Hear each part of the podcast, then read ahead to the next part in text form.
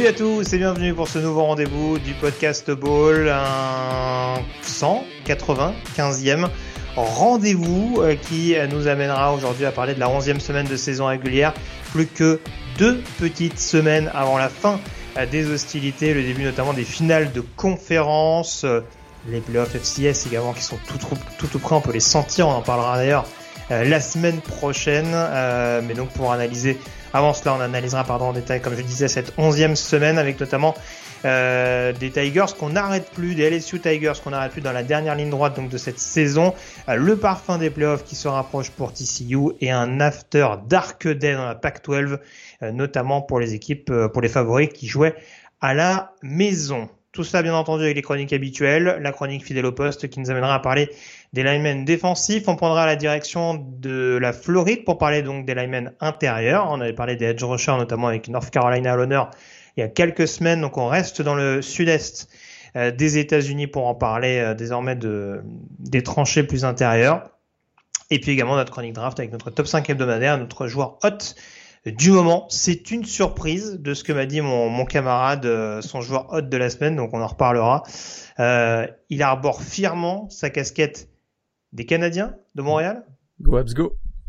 oui, parce que voilà, le, ça ne s'arrête jamais, il faut savoir. Hein, euh, voilà, le, le, le, baseball est à peine digéré.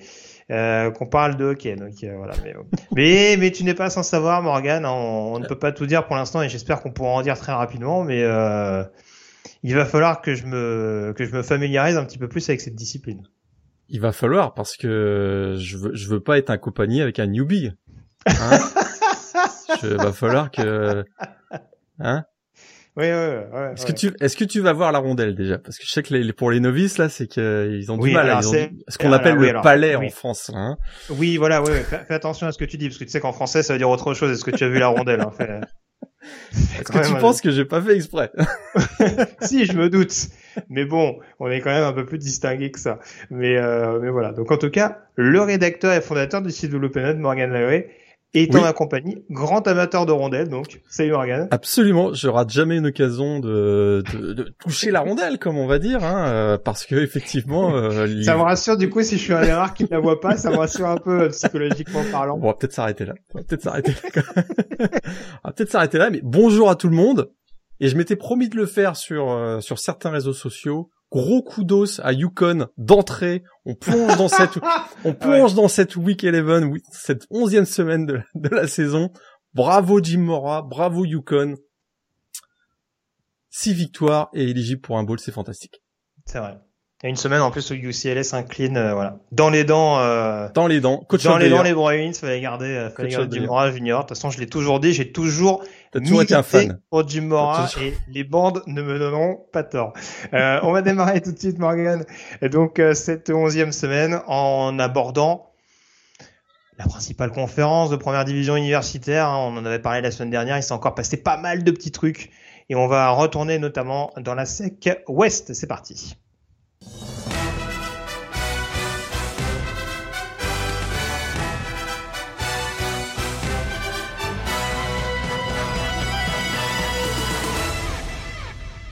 Avec deux rencontres notamment qui nous intéressaient tout particulièrement. On sait que la semaine dernière, Morgan, tout avait été pas mal chamboulé, ou en tout cas, il y avait une tendance qui se confirmait avec la défaite d'Alabama sur le terrain d'LSU après prolongation.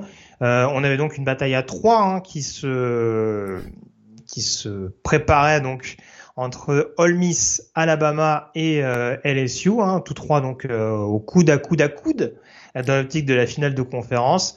Par contre, c'est vrai que je l'avais peut-être pas suffisamment mentionné la semaine dernière, il y a un résultat qui pouvait permettre à LSU d'être directement qualifié pour la finale de conférence. C'est un succès du côté d'Arkansas et éventuellement une victoire d'Alabama du côté d'Oxford. Parce qu'il y avait donc le, le Ole Miss Alabama. Ça paraissait pas impensable sur le papier. Hein. On hésitait beaucoup, notamment sur le, sur le pronostic entre les rebelles et, et le taille la semaine dernière. On commence peut-être juste par aborder rapidement euh, ce qui s'est passé notamment du côté de Fayetteville entre Arkansas et LSU, puisque déjà la condition sine qua non à une qualification d'LSU, c'était d'ores et déjà un succès euh, pour les Tigers, hein, pour confirmer notamment leur, leur bon rendement de ces dernières semaines. Ça a été un changement de registre par rapport au match contre Alabama, on avait eu notamment une attaque assez inspirée. Là, manifestement, il a fallu s'appuyer sur la défense et notamment sur un linebacker qui a continué de crever l'écran Morgan. Ouais, effectivement, c'était pas le même euh, scénario et en tout cas le même euh, niveau de jeu en attaque, on va dire, du côté des LSU à, l'occasion de cette rencontre. Alors, on rappelle, c'était un rivalry game quand même. Hein, la Golden Boot était mise en jeu, c'est toujours voilà. Et puis du côté d'Arkansas, on venait de perdre contre Liberty, donc il y avait besoin de se racheter. Quoi de mieux que battre un rival pour se pour racheter une saison qui finalement n'aura pas été aussi bonne que ce qu'on avait espéré du côté de Fayetteville. Et les conditions de jeu, Hein, on sait qu'il y a une vague de froid qui est en train de, de voilà de, s'installer sur euh, le centre des États-Unis et puis qui déborde un petit peu voilà sur les États, euh, l'Arkansas notamment. Ça rendait pas forcément donc comme je le disais à l'instant les conditions de, favorables pour avoir du jeu offensif on n'a pas été gâté, hein. effectivement. Euh, 13 à 10 le score final. Jaden Daniels qui avait été donc le quarterback des Tigers LSU qui avait été si brillant face à Alabama il y a une semaine, il a été quasiment inexistant. Il faut dire aussi qu'il a été saqué sept fois à l'occasion de ce de ce match. On peut se poser quelques petites questions d'ailleurs sur la ligne offensive de, de LSU. Malheureusement pour LSU, c'est pas la première fois qu'on s'en pose cette saison et c'est un peu leur kryptonite, je pense, en attaque cette cette ligne offensive euh, un petit peu novice, ouais. Exactement. Alors ça n'a pas empêché quand même Josh Williams d'atteindre quand même réussir 122 yards au sol et un touchdown. Mais de manière générale, on a assisté voilà à un match euh, très défensif ou plus exactement un match euh, très mauvais de la part des deux attaques. Et du côté d'Arkansas, il y avait quand même quelques raisons de s'inquiéter et, et, et à au coup d'envoi parce que KJ Jefferson, le quarterback, était absent.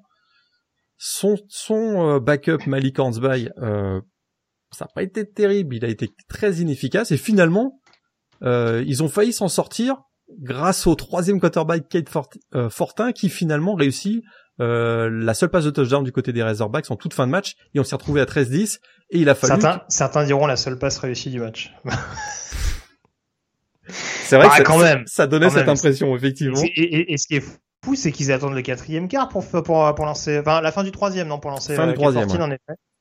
C'est ouais, c'est chaud. Enfin, je te laisse terminer ton propos avant de rebondir là-dessus, mais ah ben j'ai euh, presque terminé parce que heureusement que du côté des LSU, il y avait un joueur qui a été brillant. Effectivement, tu l'as, tu as pas donné son nom tout à l'heure, mais tu as laissé, euh, voilà, on, comprendre de qui on ça parle. commence à se voir. Hein. Ça commence à se voir. Le freshman, euh... bah tu, tu, dois commencer à t'inquiéter toi d'ailleurs parce que avec ton Will Anderson euh, numéro un de la draft, peut-être que Harold, Harold Perkins c'est est-ce qu'il n'est pas meilleur que Will Anderson? Je pose la question d'entrée. J'ai cru que tu allais me dire, est-ce qu'il n'est pas éligible cette année? Non, il n'est pas éligible. Hein. C'est draft 2025 pour euh, Harold Perkins. Lui qui, on rappelle, avait quand même fait un flip euh, assez phénoménal au cours de l'intersaison puisqu'il s'était engagé à Texas A&M et qu'il mm. avait finalement, ça avait été un des premiers gros coups de Brian Kelly qui avait réussi à le convaincre de, de, de, s'engager du côté des LSU. Il doit être déçu, hein, on va en reparler tout à l'heure de A&M. Ouais, il doit regretter de pas jouer à Texas A&M effectivement, mais euh, mais écoute, il a été incroyable.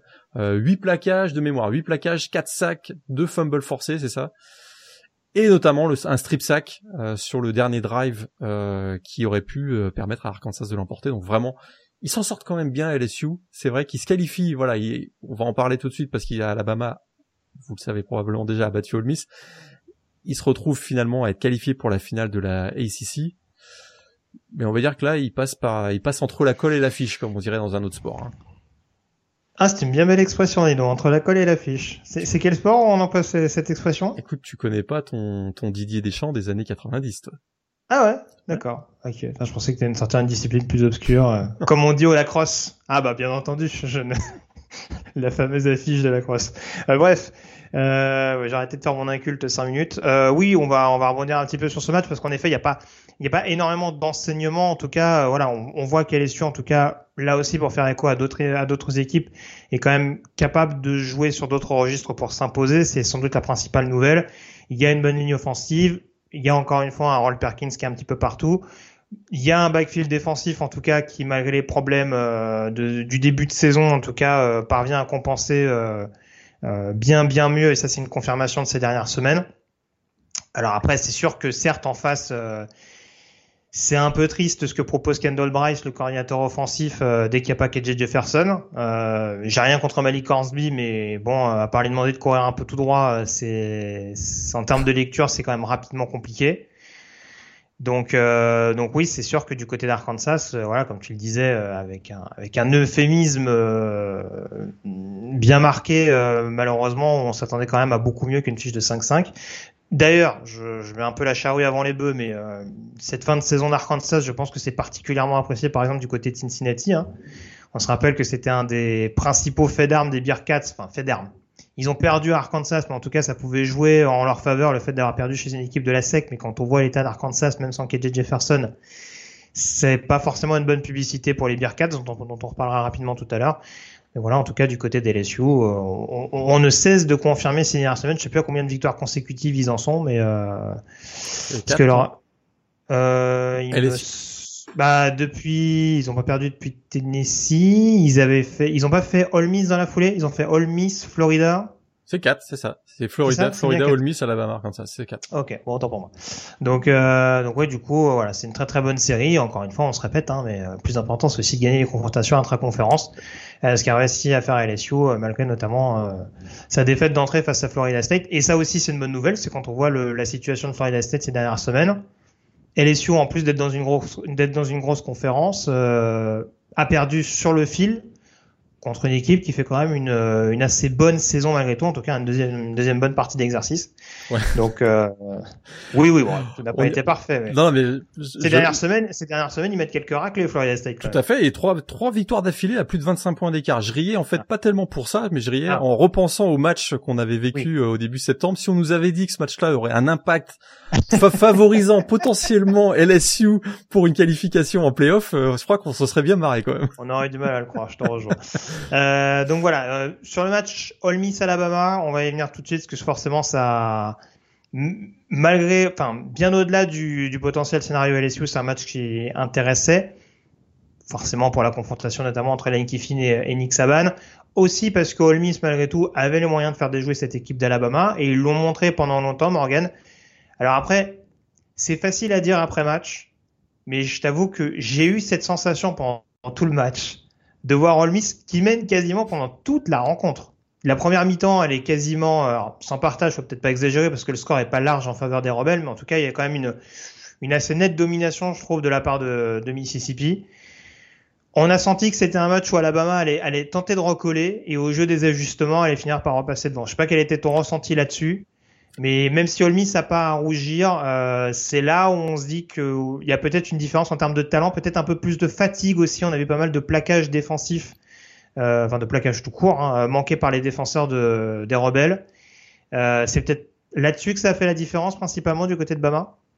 En tout cas, je te rejoins euh, complètement. À aucun moment dans ce match, malgré le scénario où effectivement Olmis a plutôt bien démarré, a réussi d'ailleurs à imposer son jeu au sol qui était son, on va dire son objectif numéro un.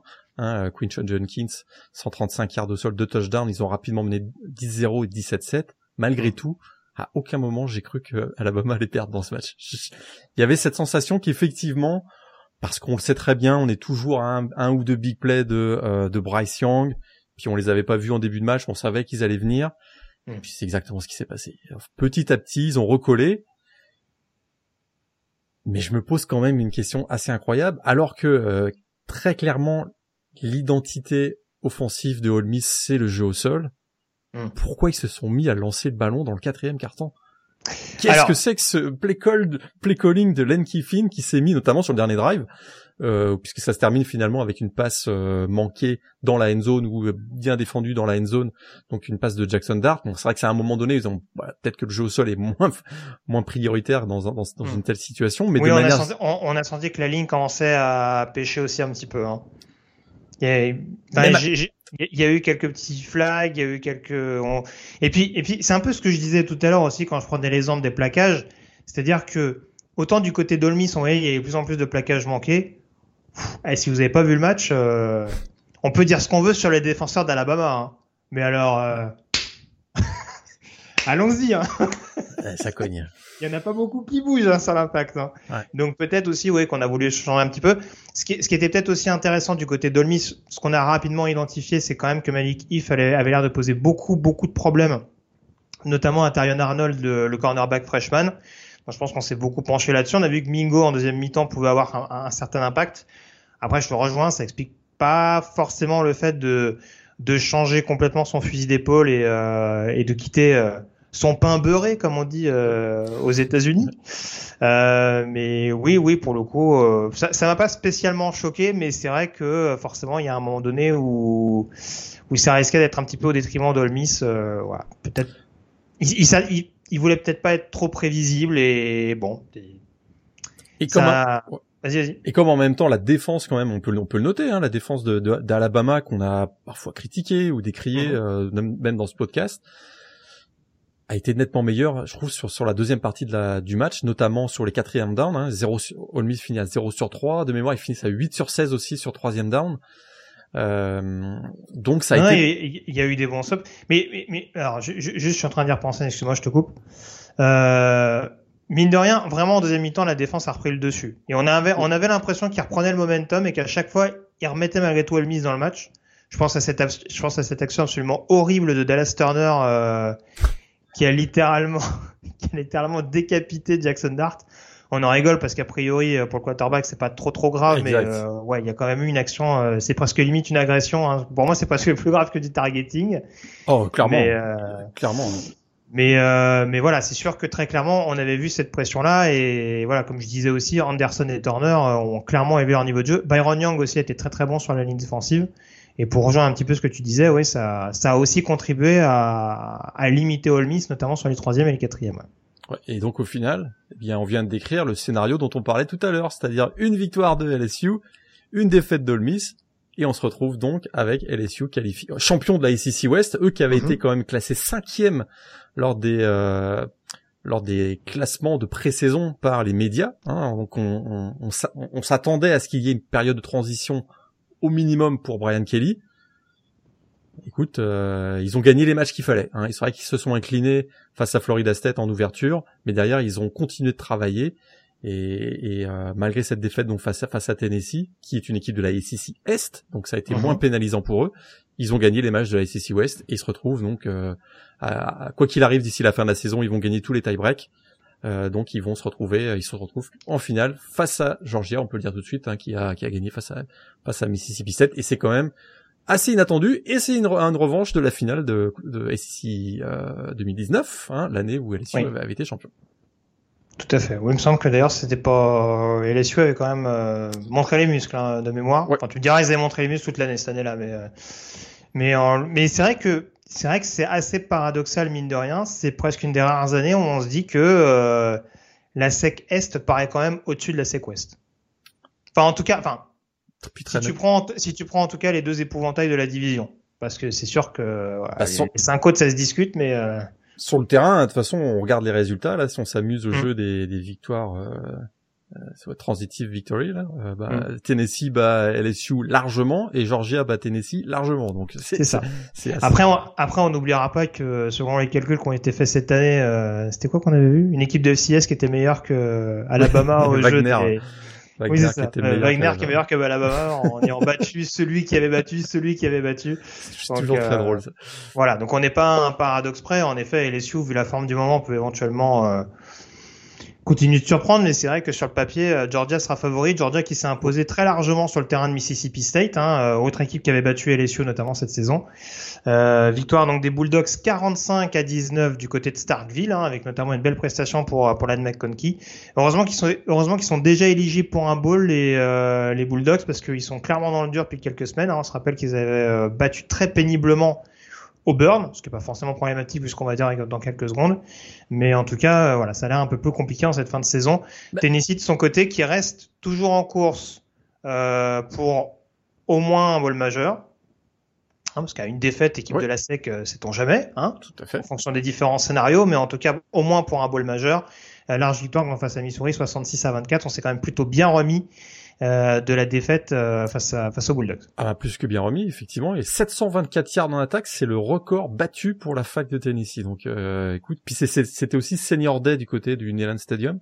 Donc c'était la dernière fois que l'on voyait euh, Endon Hooker sous le maillot des Volunteers au Neyland Stadium. Donc c'était quand même un, un moment important. Il a voulu marquer ce moment euh, avec une très belle performance. Ils ont ils ont eu du mal, ils ont eu un petit peu de mal au démarrage quand même Tennessee, mais derrière ils ont enchaîné avec un 38-0 face à Missouri et score final 66-24.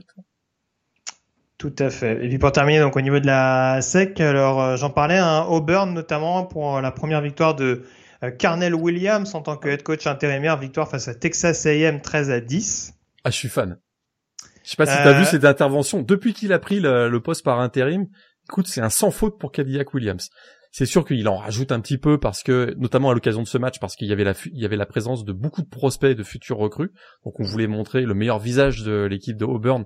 Il y avait, il y avait tout un, show, un, grand spectacle à l'occasion de ce match face à Texas A&M. Mais lui, écoute, je trouve que euh, bah, il incarne la réussite d'Auburn et en même temps, euh, il est, il est, euh, je trouve qu'il est rassembleur. Euh, il fait un sans faute jusqu'à présent. Je sais pas s'il sera euh, nommé head coach euh, à la fin de la saison, mais jusqu'à présent, il fait un sans faute. Puis là, ça passe par une victoire face à, face à c'est vrai, la pire équipe de la, de la ACC. C'est assez drôle de le dire, mais c'est vrai. Comptablement parlant, c'est le cas, ouais. Vanderbilt a gagné ce week-end. Donc. Vanderbilt a gagné à Kentucky. Vanderbilt est toujours en course pour être éligible pour un bowl en fin de saison, Morgan. Et je le disais, on est à 15 jours euh, de la fin de la saison. Alors, je crois que sur leur calendrier, ils ont notamment Tennessee. Donc, ça peut se heurter à un mur. En tout cas, victoire du côté de Kentucky. Euh, Kentucky qui aura passé son temps à faire le yo-yo cette saison, euh, un coup en nous rassurant, un coup en montrant un, visage extrêmement euh, énigmatique, hein, un petit peu à l'image de Will Levis. Donc, euh, donc ouais, défaite très surprenante à domicile contre Vanderbilt. Alors, euh, on se rassurera du côté des Commodores, mais pour les Wildcats, bon, bah, on se contentera d'un bowl en fin de saison, au meilleur des cas. Mais euh... et, et, pour Vanderbilt, c'était quand même une victoire importante puisque ça met fin à une série de 26 défaites consécutives en match intra ACC. Hein, la dernière victoire remontait à 2019. Euh, écoute, bah, chapeau. Et en plus, ils étaient privés de leur, euh, leur quarterback Edgy Swan. On a revu Mike Wright qu'on avait vu en début de saison. Mais très, écoute, belle, belle victoire du côté de, du côté de Vanderbilt. Tout à fait. Euh, deuxième euh, élément à suivre de près, on va changer, on va changer de conférence en l'occurrence, on va prendre la direction de la Big Ten, Morgan, de la Big 12, pardon. Ouais. Parce que la Big Ten, il y a un peu moins de choses à dire ce week-end, encore que, on parlera bien sûr de l'Ouest où c'est toujours le bordel. Euh, dans la Big 12, on commence à y voir quand même un petit peu plus clair, notamment par l'intermédiaire du duel entre Texas et TCU ce week-end, c'était clairement euh, l'affiche, hein, ce, ce, derby texan euh, du côté d'Austin. Euh, on attendait de voir l'attaque de Texas, notamment, à performer face à cette équipe de Texas Christian. Bon, on l'a pas vu. Voilà, euh, victoire 17 à 10 de TCU. Euh, très bon match de Hornet Frogs, en tout cas sur un autre registre là encore, alors que d'habitude on les voyait vraiment, euh, voilà, équipe un petit peu symbole de, de Sony Dykes, euh, a, vraiment on va dire tout lâcher offensivement et faire plaisir en termes de, de, points. Là, on a joué sur un autre registre. Euh, si vous avez l'occasion de regarder ce match et, vous êtes, et, que vous aimez les défenses, je pense que vous allez être servi. Hein, et, euh, en termes de sac, je pense qu'il y a de quoi faire. Euh, Qu'est-ce que tu retiens le plus? Est-ce que tu retiens de nouveau une prestation aboutie de TCU ou est-ce que vraiment offensivement Texas t'a inquiété? Parce que alors Bijan Robinson est un peu moins bien, mais alors la prestation de Queen Ewers, ouf, ouais, dur. C'est vrai, vrai qu'on avait, avant ce match, on avait un peu un scénario en tête qui était euh, presque écrit d'avance, hein, parce qu'il y avait un duel entre deux quarterbacks qui étaient plutôt efficaces, Max Degan et Quinn Ewers. On avait Texas qui avait la réputation de bien démarrer ses matchs et de s'écrouler en deuxième mi-temps, et à l'inverse, on avait TCU qui était plutôt euh, voilà, qui démarrait au ralenti et puis qui faisait des remontées euh, assez épiques en deuxième mi-temps.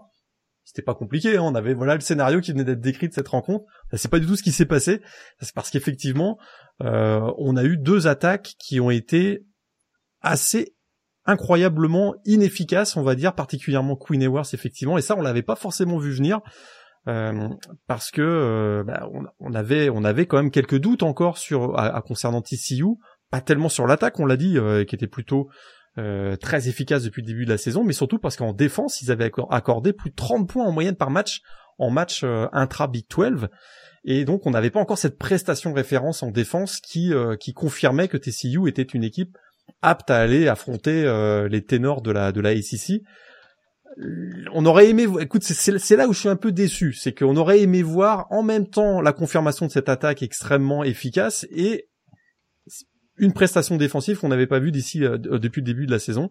Alors là, par contre, la prestation défensive, elle, défensive, elle a été au, rendez-vous. Chapeau d'ailleurs au coordinateur défensif euh, Joe Gillespie, parce que Queen Ewers écoute limité à moins de 200 yards et encore euh, ses stats sont gonflés par un quatrième carton où il a où il a été nettement meilleur parce qu'il était à 0,7 une interception quasiment à la fin de la première mi-temps si je me rappelle bien. C'est ce que j'allais dire ouais, je il me semble qu'il manque les sept premières passes. Bon alors il y a beaucoup de drops aussi hein, du côté de ses receveurs, il n'a pas été aidé là-dessus mais c'est sûr qu'on n'a jamais senti vraiment une un vrai rythme.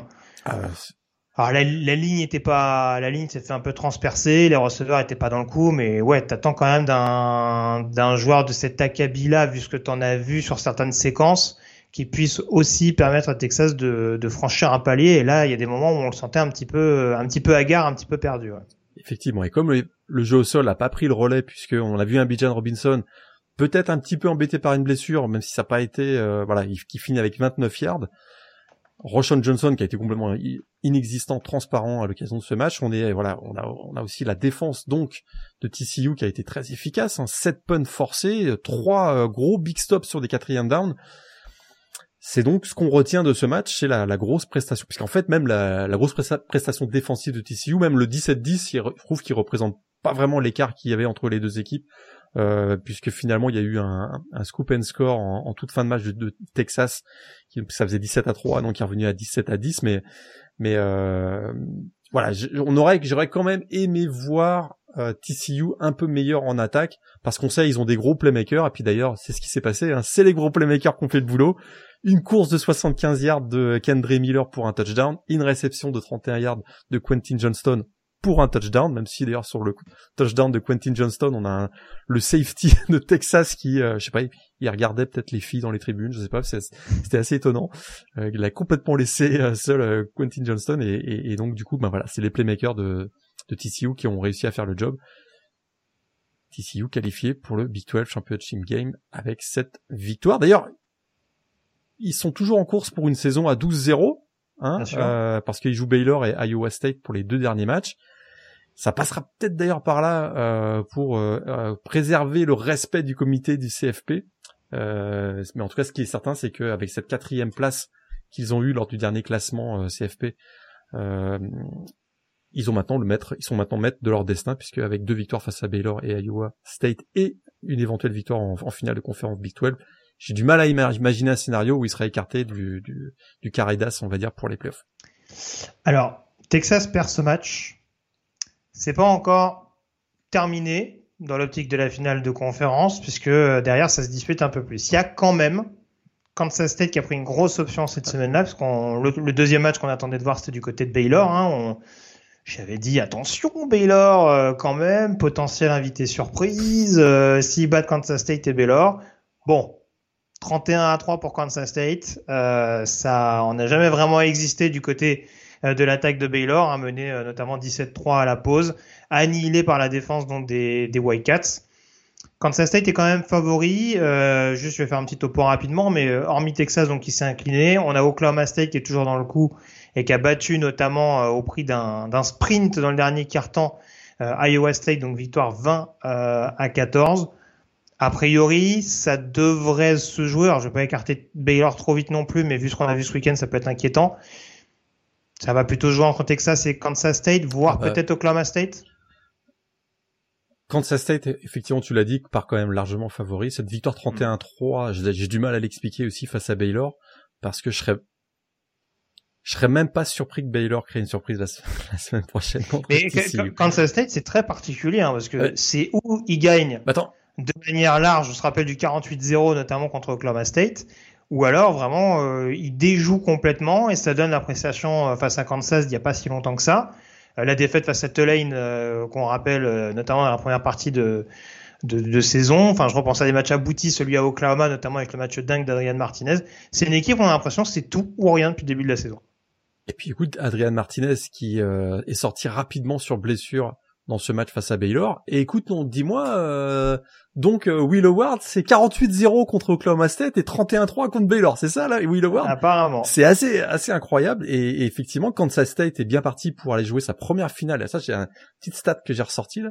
Première finale depuis 2003, première finale de Big 12 depuis 2003 et je sais pas si tu te souviens, on en avait parlé de ce match dans un dans une émission spéciale sur l'année 2003. Mais c'est l'année où Kansas State met une raclée 35-7 en finale de la Big 12 à Oklahoma qui euh, qui va jouer la finale du BCS quelques euh, quelques semaines plus tard. Je sais pas si tu t'en souviens de ça. On, Ah en, a- oui. on en avait parlé avec un Darrell Sproles qui avait été fantastique euh, à l'occasion de ce match.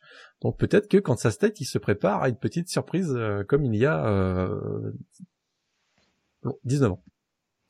Bah, Euh, petit- C'est tout ce qu'on leur souhaite. Vas-y, vas-y. Ouais, juste pour finir avec euh, Oklahoma State, puisque c'est vrai qu'ils sont encore mathématiquement en course, si je me trompe pas, même si il faudrait vraiment un scénario euh, assez favorable. euh, bah écoute, c'était Gunnar Gundy, le, le fils du coach, qui était titularisé, mais finalement il a été benché dans le troisième quart-temps et on a vu le revenant Spencer Sanders qu'on avait, euh, qu'on pensait pas revoir d'ici la fin de la saison, qui a réussi le drive de la victoire pour gagner, pour gagner donc à, à Iowa State.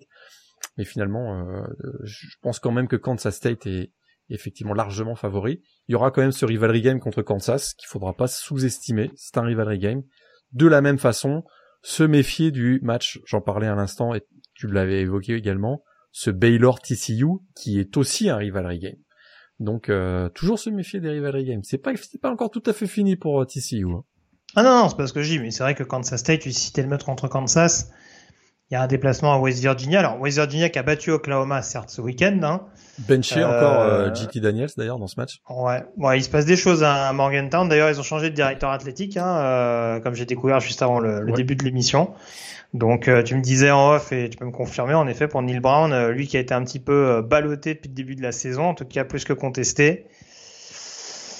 Ça peut, bon. ça peut prendre la même, la même trajectoire que Brian Arsene du côté d'Auburn, euh, et on peut apprendre son départ euh, dans les par- prochaines heures. Donc, Par euh, contre, si je me voir. trompe pas, il a un buyout de 20 millions et une fac comme West Virginia, euh, ça fait un petit trou dans le budget, on va dire. à voir en tout cas ce qui va être euh, privilégié. Euh, c'est le bordel, dans, enfin on y voit plus clair pardon dans la Big 12, c'est déjà une bonne chose. Euh, dans la Pac 12, c'est pas vraiment le cas. Alors, euh, Gros dans, dossier. voilà, voilà, dans dans la course, dans la course en sac, euh, hein, l'essentiel est d'éviter les obstacles à tout prix. euh, Il y a deux équipes qui n'ont pas bien compris le concept du jeu. Non Euh, alors, je, je, je dois forcément, hein, je suis pas un homme à chapeau, mais je, je, te tirer mon chapeau, Morgan. Tu l'avais identifié comme un upset alerte, un méga upset alerte. Et pour Oregon, en effet, bah, défaite à domicile contre Washington, défaite 37 à 34 de la part des Ducks et euh, l'autre équipe notamment qui perd gros, gros, gros, très gros ce week-end, presque plus gros même, j'ai presque envie de dire qu'Oregon, c'est UCLA, défaite à domicile euh, au bout du suspense face à Arizona, euh, défaite 34 à 28. Alors, il y a des contenus différents. Lequel t'inquiète le plus de ce que tu en as vu entre les Bruins et les Ducks? Je dirais pas inquiet, mais celui qui a été plus décevant, c'est UCLA, je trouve. Pour Oregon, ça sentait un peu l'upset alerte euh, dans cette euh, 114e édition de la, de la Border War, qui était aussi donc une rivalité. Pourquoi? Parce que la défense de, des Ducks, on l'avait déjà indiqué, euh, elle n'a pas vraiment convaincu depuis le début de la saison. hein. Elle était classée 126e au niveau national sur troisième down et 88e du pays euh, pour le nombre de yards accordés euh, en moyenne par jeu. Euh, et comme en face, on avait un, un quarterback ultra expérimenté capable de prendre feu sur un match. Michael Penix, qui était d'ailleurs le meilleur quarterback du pays pour le nombre de yards euh, réussis à la passe, ça sentait pas bon pour Oregon. Hein, il y avait comme des airs de, ça sentait un peu le la surprise. Et c'est exactement ce qu'on a vu. Hein. La défense de Oregon a été incapable d'arrêter l'attaque des Huskies, en, notamment en deuxième mi-temps. Et, euh, les Huskies ont marqué euh, des points sur toute leur possession dans la deuxième mi-temps, à l'exception de l'interception, une mauvaise interception d'ailleurs de, de, de, Michael Penix. Et euh, c'est assez étonnant. il y a eu cette blessure effectivement de, Bo, de Bonix en toute fin de match. Et peut-être, euh, peut-être tu vas vouloir en parler, le, le, le play calling de Dan euh, Lanning sur, sur un quatrième down, je, je m'en remets toujours pas. Oh bah s'il y avait que sur ce quatrième down, mais euh, honnêtement il y a plusieurs décisions où on se dit, euh, je sais pas ce qui leur est passé par la tête parce que en effet il y a un onside kick de mémoire euh, qui est manqué à un moment donné dans cette partie. Il y a une position également goal line euh, qui, est, qui, est, qui est plus que galvaudée, enfin qui est plus que vendangée pardon par par les Ducks c'est dommage toutes ces opportunités manquées parce que voilà un outside kick, une goal line euh, par-ci par-là, enfin vraiment des décisions, des quatrièmes aussi qui ont été tentés sur des sur des sur des endroits stratégiques euh, pour redonner un momentum à Washington euh, qui était peut-être pas forcément euh, nécessaire à ce moment-là. Enfin, fallait peut-être plus assurer le coup. Enfin voilà, j'ai trouvé qu'il y avait des prises de risque parfois et alors il y a des jours où ça sourit, il y a des jours où ça sourit pas et là malheureusement pour les Ducks j'ai l'impression que peu importe ce qu'aurait tenté de la ligne, c'était beau à ne pas passer. Donc, euh, est-ce que c'est simplement un problème d'exécution? Est-ce que c'est juste un jour sans? Euh, c'est encore un peu, c'est encore un peu compliqué à savoir, mais c'est vrai qu'on sort de ce match peut-être du côté d'Oregon avec beaucoup de regrets parce qu'on se dit on termine à trois points sur, ce match-là, en ayant quand même mené pendant une certaine partie de la rencontre malgré tout. Euh, en ayant eu la possibilité peut-être en jouant plus simple de tenir en respect cette équipe de Washington et je trouve qu'au contraire ils, auront peut-être laissé la possibilité de reprendre feu avec notamment le style très offensif euh, symbolisé par Michael Penix donc, donc, voilà des regrets à avoir tout n'est pas terminé parce qu'il y a un gros gros tir groupé sur les premières positions de la PAC-12 hein. je, vais juste dresser ça un petit peu et puis je, je te, laisse, je te laisserai redonner ton ressenti parce que Utah notamment s'est imposé face à Stanford, hein, victoire 42 à 7. On n'a pas laissé place euh, au suspense du côté des Utes. Euh, et pour USC également, victoire 55 à 17. Ça a mis un petit peu de temps à se dessiner, enfin un petit peu de temps. Il y a eu un premier carton pour se mettre en route, en tout cas du côté des Trojans. Toujours privé de leurs principaux receveurs. Euh, une interception au passage, je crois, pour Caleb Williams. Ça, lui est pas arrivé très très souvent cette saison. La deuxième, je pense, cette année seulement. Ouais. Voilà. Heureusement que c'est Colorado en face et qu'il n'y a pas de défense. Mais euh, on est toujours sur ce, sur ce syndrome-là du côté du USC, à se dire, même si le résultat sur le papier est flatteur, le contenu n'est pas toujours rassurant.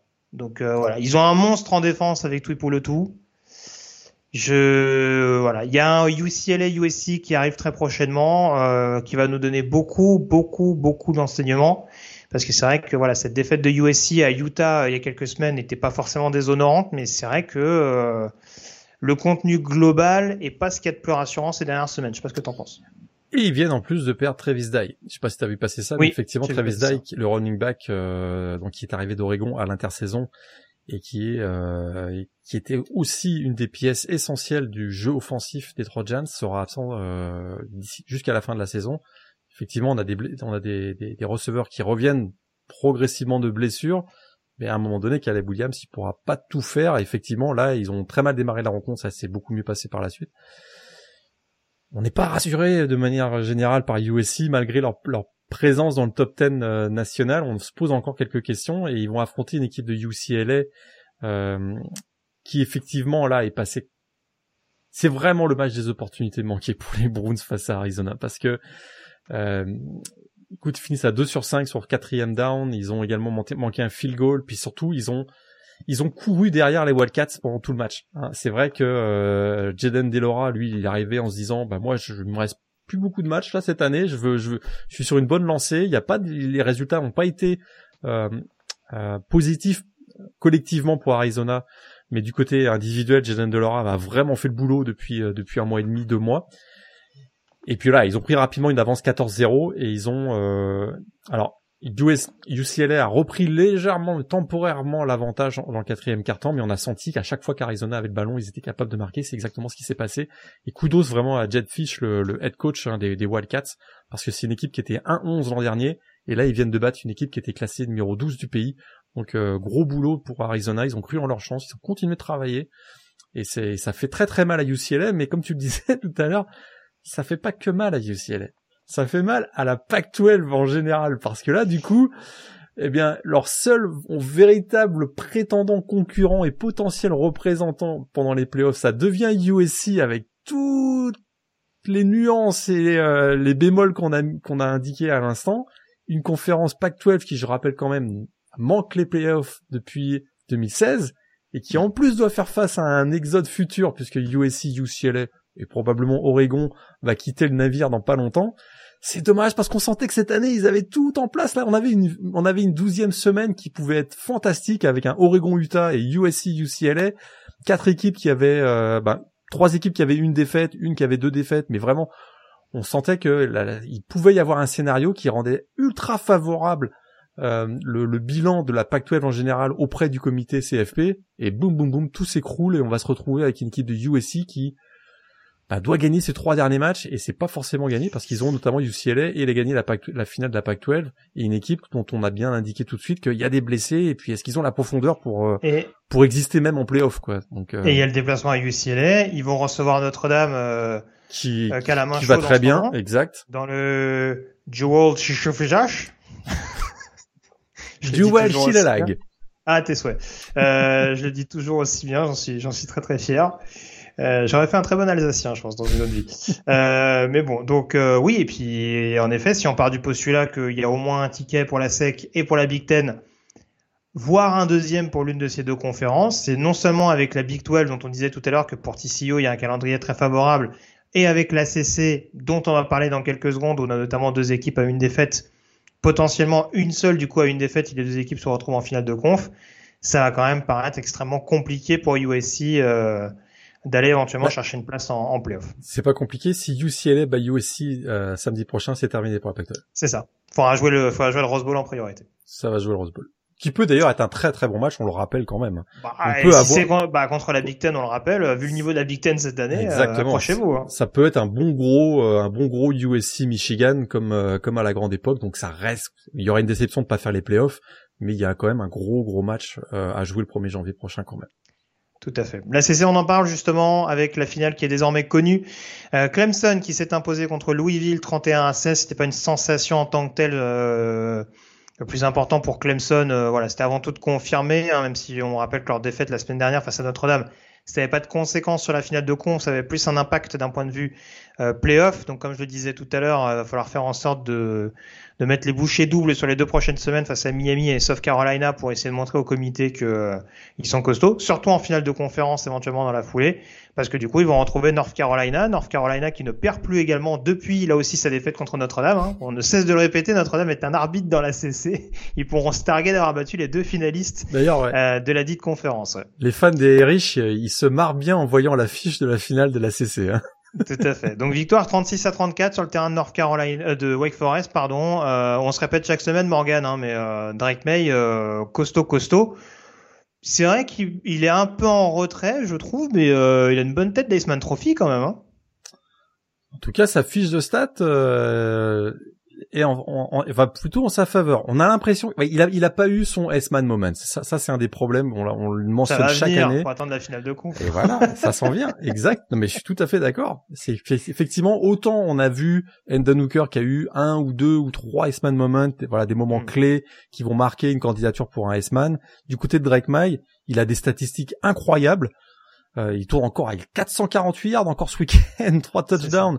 Mais il, y a, une pas... défense qui lui permet de briller aussi. Hein ouais, qui lui permet d'aller chercher les matchs. Tout à fait, parce que euh, je, je, sens le. Allez mettre la quarantaine de points, nous on fait notre boulot. Hein. effectivement, il a une petite pression de sa défense, euh, qu'il parce qu'effectivement, si euh, s'il marque pas 35 points, c'est c'est mort pour pour UNC. Mais euh, il lui manque, voilà, je répète, hein, je termine avec ça, il lui manque ce, ce, match qui va incarner sa saison 2022 et puis ce, ce match, il arrive peut-être effectivement du côté de Charlotte le 3 décembre prochain avec la finale d'ACC. Ce sera un gros match on a déjà eu un, North Carolina Clemson il y a quelques années. Euh, C'était de l'époque de Trevor Lawrence, si je me souviens bien. Il n'y avait pas eu de match. Je sais pas ce que t'en penses. J'ai l'impression que ça peut être beaucoup plus serré cette année, dis donc. Euh, parce que l'attaque de Clemson, ça a été un petit peu mieux ce week-end face à donc face à Louisville, on a vu un JJ Wagalele qui a récupéré sa place, qui a conservé plutôt sa place de titulaire alors qu'on se posait la question, lui qui avait été benché euh, du côté de Notre-Dame. Mais je trouve que euh, on, avait déjà identifié qu'en défense du côté de Clemson, ça, il n'y avait pas toutes les assurances. Ça, ça, peut être un match plus serré que ce qu'on a vu euh, ces dernières années entre les deux équipes. Oui, oui, non, c'est sûr. Après, on aura le temps de refaire la preview, c'est sûr, mais euh, oui, ça, ça, peut, ça peut malgré tout être un match force contre force, faiblesse contre faiblesse. Globalement, j'exagère un peu hein, parce que voilà, je ne sera pas donné pour, pour la défense de North Carolina de stopper euh, Will Chipley par exemple. Hein. Non. Mais euh, mais oui, oui, je te rejoins. En effet, c'est pas dit non plus que le backfield défensif de Clemson, notamment les cornerbacks. Euh, sortent pas les rames contre les contre les receveurs, notamment Josh Downs de, de North Carolina. Donc euh, donc ça, ça, ça, va en tout cas être un match-up assez épique. Euh, je pense qu'en début de saison, on aurait dit bah, Clemson les yeux fermés, hein, même avec les problèmes de quarterback de la saison dernière. C'est pas dit que ce soit aussi aussi flagrant cette saison. Euh, alors il y a beaucoup de choses à dire dans cette conférence ACC, pas que des bonnes en l'occurrence. Oh oui, oui si, si, il y en a des bonnes. Hein. Il y en a des bonnes. Alors tu fais référence à la victoire euh, de Boston College, notamment l'upset sur le terrain d'NC State hein, dans, un, dans un fabuleux match. Euh, qu'NC State a un peu laissé filer malgré tout. Upset, il va fort. Euh, la, mauvaise foi du. C'est bon. Bah du coup Boston College bientôt éligible alors. Eh non. Euh... Ah Grosse surprise, ils ont arraché le match avec un touchdown à 14 secondes de la fin, avec deux freshmen quand même à noter. Euh, Emmett Morehead, le quarterback, qui a trouvé euh, Joseph Griffin receveur freshman. Ça, c'est peut-être de bon augure pour euh, pour BC, hein, qui à un moment donné va falloir tourner la, la page euh, Jurkovec Flowers. Donc c'est plutôt euh, plutôt intéressant. Mais le match était très moyen pour être ah diplomate. Oui, oui, oui. oui. et, et euh, il, est retombé. Alors, malgré le résultat, il ne sera donc pas dans ton top 3 de la semaine. non, non, non, je, je, je, confirme. Mais il y en a un qui est retombé sur terre, c'est MJ Morris. Hein. Tu sais, il était un peu, il jouait un peu sur un sur un nuage depuis euh, depuis deux semaines. Là, il finit avec quatre turnovers, trois fumbles, une interception. Ça a été plus difficile pour lui. Ah, et tu penses qu'il a pris les Eagles euh, par dessus la jambe? Je, le, je le pense. Ouais. on, on, va se balader. Voilà. Euh, on a la victoire de Duke 24 à 7 contre Virginia Tech. C'est pas une sensation en soi. Un plaquage au passage pour le defensive tackle français Wilfried Penney du côté euh, des Hokies. Euh, important du côté de Miami, victoire 35 à 14. Important parce que les Hurricanes ont changé de quarterback. Euh, prestation pas si mauvaise que ça hein, de Jacory Brown. Alors c'est sûr que contre Georgia Tech, il n'y avait pas non plus forcément à s'employer, mais on a vu que les Yellow Jackets avaient réussi quelques coups d'éclat cette saison dans les, dans les confrontations intra-ACC. Donc pourquoi pas avec le nouveau trop freshman au poste de quarterback, euh, Mario Cristobal essaye un petit peu de, trouver un électrochoc, on va dire. Et il faut prendre euh, bah, tout ce qui est positif, on va le prendre du côté de Miami parce qu'effectivement, c'était un peu, euh, ils broyaient du noir là depuis quelques semaines. Donc une victoire. Ils ont bien profité aussi. Il y a eu quatre turnovers du côté de du côté de Georgia Tech, mais écoute, ils ont lancé un quarterback freshman qui a qui a qui voilà qui a assumé ses responsabilités, qui a réussi euh, trois trois touchdowns sur l'ensemble du match, donc euh, plutôt positif pour les Hurricanes. On en parlait tout à l'heure, Florida State qui a déroulé également sur le terrain de Syracuse, victoire 38 à 3 hein, pour bien finir euh, la saison du côté des, des Seminoles. Hein, ça promet en vue du duel contre Florida. Et puis le dernier match dont on va parler, là en l'occurrence, c'est pas pour des bonnes nouvelles et à plus d'un titre pour Virginia. Lourde défaite donc face à Pittsburgh 37 euh, à 7, hein, euh, qui confirme en tout cas la, mauvaise saison de Virginia, ou en tout cas la non la, la non éligibilité pardon à un bowl en fin de saison, hein, parce que les Cavaliers ont désormais 7 défaites. Euh, c'est presque devenu anecdotique, Morgan, depuis quelques heures. on n'a pas tous les détails à l'heure actuelle, mais malheureusement, il y a eu un, drame qui a touché l'université de Virginia, donc tout, tout récemment. Ouais, une fusillade qui a eu lieu effectivement sur le campus de, de, Virginia dans la dans la nuit de dimanche à lundi ou très tôt lundi matin. Et malheureusement, euh, trois joueurs des Cavaliers font partie des victimes. Euh, c'est assez, euh, voilà, c'est vraiment terrible. Lavelle Davis, receveur des Cavaliers, qui faisait partie du top 4 des meilleurs receveurs de l'équipe notamment, est décédé. Il y a également Dishon Perry qui est un qui est un linebacker et Devin Chandler, qui est un receveur freshman. les premières, les premiers éléments de ce qu'on, de ce qui a été communiqué par le shérif local indiquent que c'est un ancien joueur de euh, Virginia euh, qui jouait euh, en 2018, il s'appelle Chris Jones, qui jouait qui jouait avec les Cavaliers en 2018, qui serait l'auteur de cette fusillade. Effectivement, comme tu le disais, on n'a pas tous les détails jusqu'à présent, mais en tout hmm. cas, ça a été confirmé et par le, la police locale et par l'université Virginia qu'il y a eu ce drame dans la nuit, donc de dimanche à lundi, du côté de Charlottesville. Tout à fait. Ouais. Malheureusement, ouais, Charlottesville, euh, on entend un peu trop parler, je trouve, ces dernières années, et pas forcément pour des pour des faits pour des faits saillants. Euh, donc voilà, on présente bien entendu toutes nos condoléances pour ce que ça peut représenter euh, vis-à-vis des, des proches, euh, des familles de des joueurs des des Cavaliers décédés. Puis voilà, on attendra d'avoir un, petit peu plus de détails. Malheureusement, par rapport à cela, on passe à la Big Ten hein, pour reprendre les chemins euh, des terrains, Morgan, un peu moins d'enseignement, en tout cas au niveau de la Big Ten Est, avec notamment la victoire de d'Ohio State face à Virginia, hein, euh, face à Indiana, pardon. Euh, victoire 56 à 14 de la part des, des Buckeyes. On a également Michigan qui s'impose face à Nebraska 34 à 3 et Penn State face à Maryland 30 à 0. Alors, Ohio State, Michigan, on sait que ça va être des gros concurrents pour les playoffs. Est-ce que Penn State, il y a moyen que ça s'invite dans un bowl majeur ou ça te paraît encore un petit peu compliqué vu le, vu le plateau global? C'est leur bilan. Ils sont déjà à deux défaites. C'est vrai qu'ils ont ce match face à Michigan State. C'est deux défaites face à Michigan et Ohio State. Effectivement. Ils ont ils ont pas beaucoup résisté dans ces deux matchs. C'est ça qui euh, qui est un petit peu inquiétant. Euh, après, ils ont vraiment des ils ont vraiment des armes. On l'a encore vu face à face à Maryland. Euh, on a un Sean Clifford qui rentre même dans le dans l'histoire du programme en devenant le recordman du, monde, du nombre de yards lancés à la passe. On a un Chris Singleton, effectivement, qui est le freshman, qui a encore, fait une grosse impression, 122 yards, un touchdown dans, ce match. Attaque au sol dominante, hein, ils sont après 250 yards. Ils ont, ils vont vraiment des arguments, ils gagnent. Euh, bah, tu me diras, ils gagnent tout le temps contre Maryland, mais ça c'est une autre, une autre question. Mais, mais euh, est-ce qu'ils peuvent aller chercher un bowl du Nouvel An? Il faudrait avoir un scénario où on aurait Michigan et Ohio State, je pense, euh, peut-être en playoff. À voir, à voir. Écoute, pour l'instant, ils sont ils sont bien positionnés. Je, effectivement, si si d'ici la fin de la saison, ils, ils remportent leurs deux derniers matchs, ils finiront avec 10-2. Je serais pas surpris que euh, on ait quatre équipes de la Big Ten dans dans des bowls dans des bowls euh, majeurs à la fin de la saison.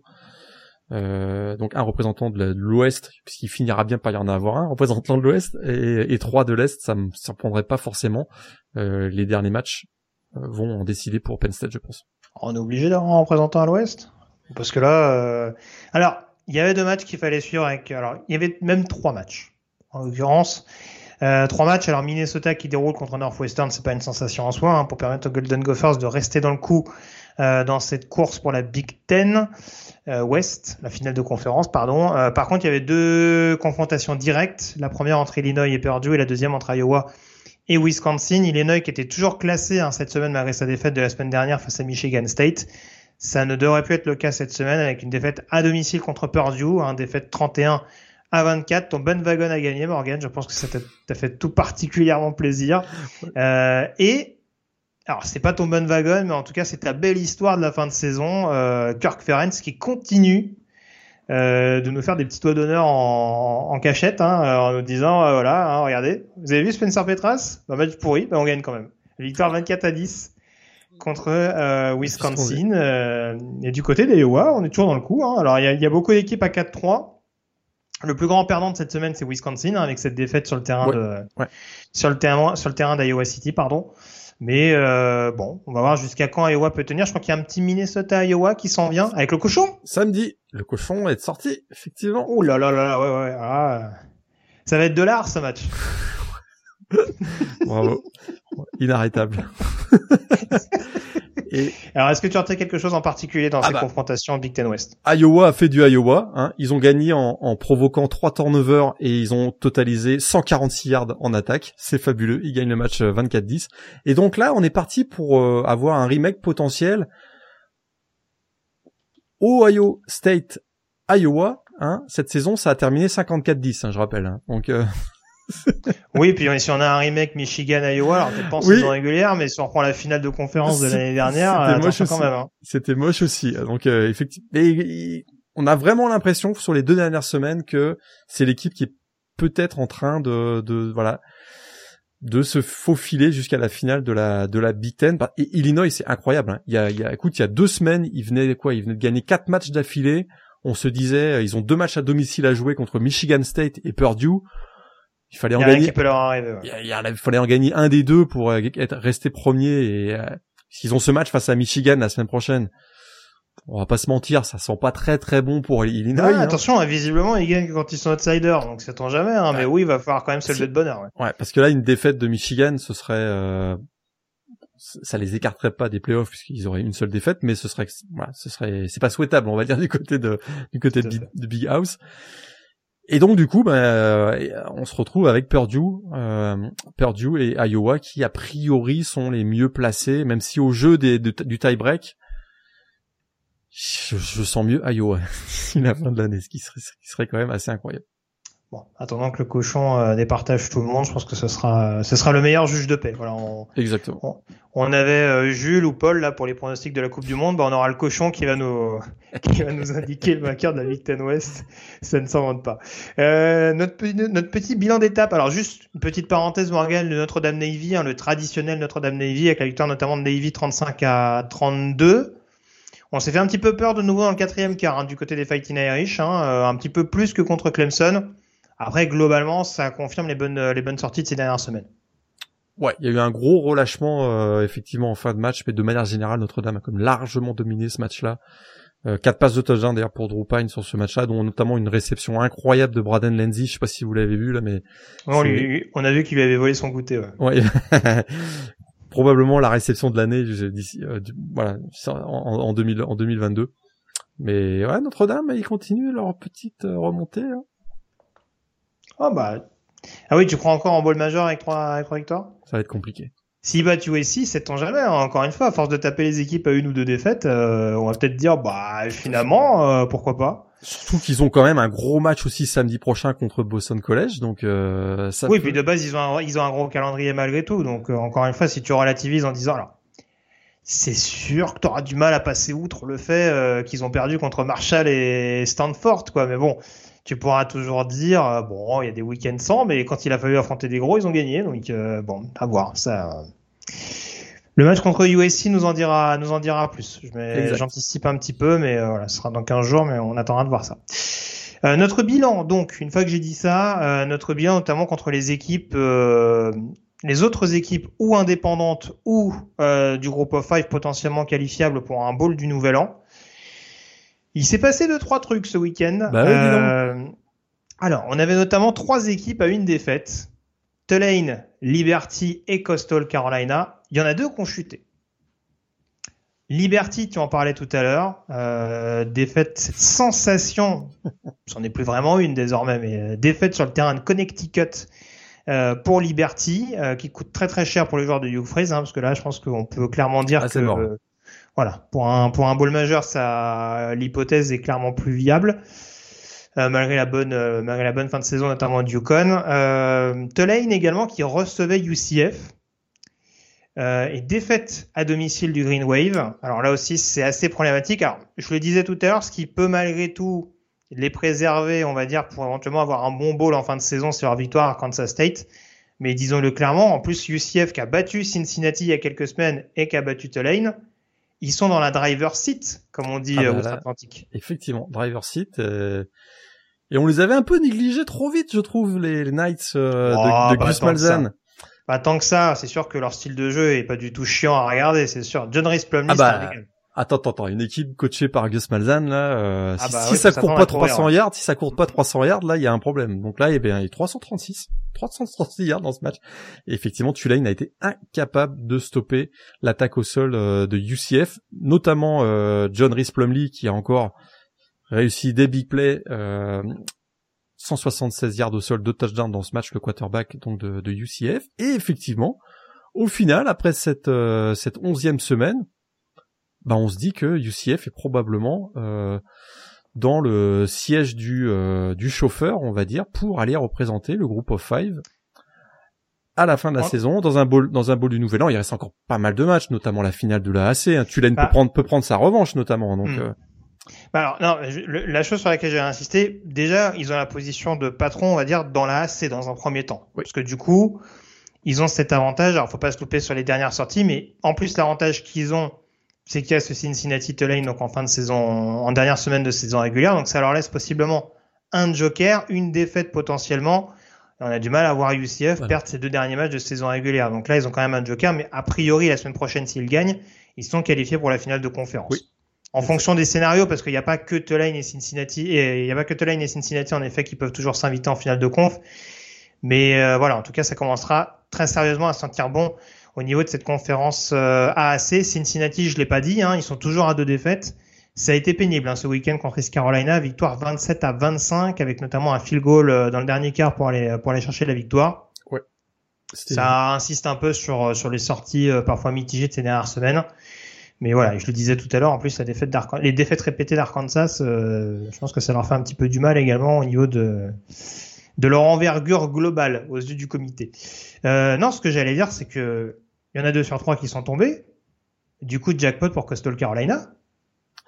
Une défaite cette saison, privé de Grayson McCall, hein, qui on le rappelle est blessé euh, jusqu'à la fin de la, de la saison. Alors ça a été poussif hein, contre Southern Miss.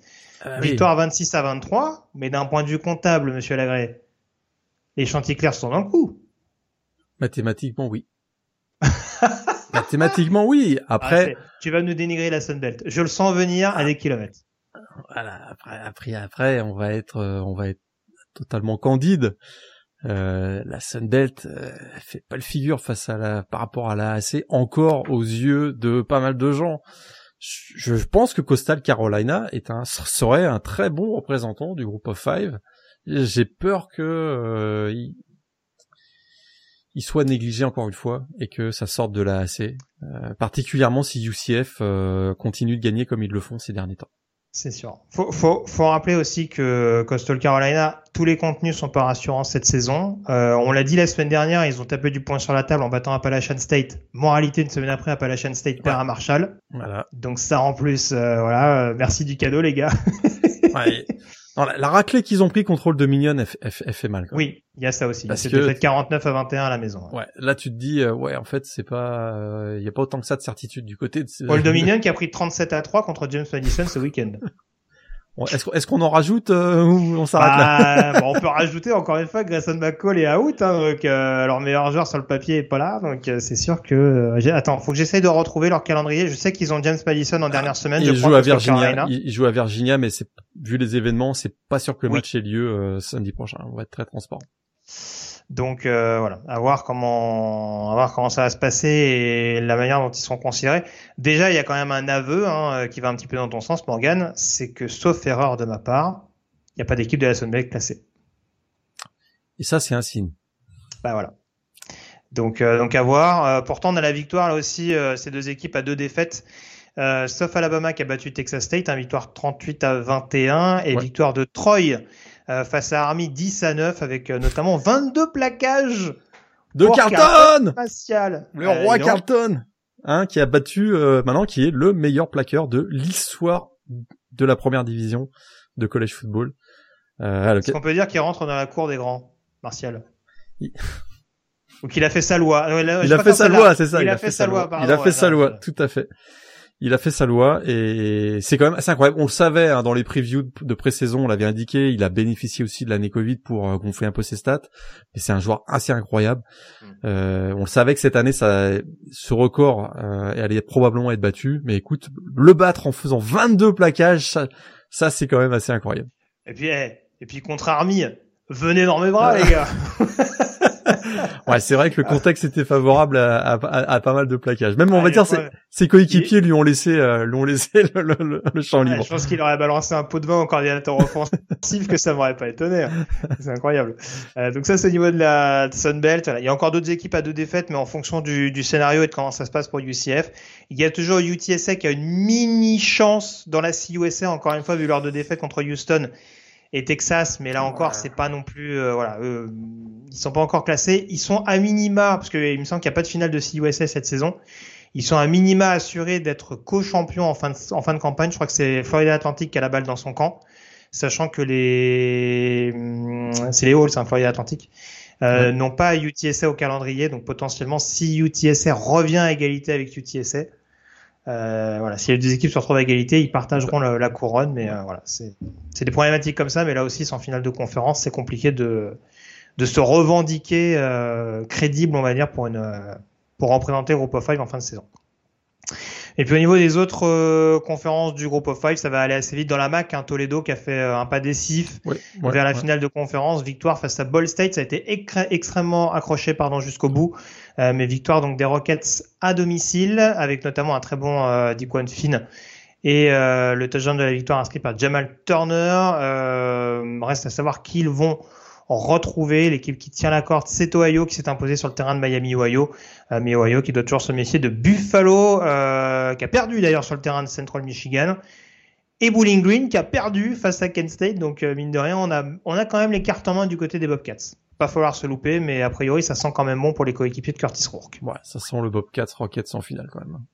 Tout à fait. Et dans la Mountain West, on arrête plus Fresno State, encore une fois vainqueur ce week-end sur le terrain du NLV. Euh, ça devrait se disputer notamment avec San Diego State qui a battu San Jose State à la maison.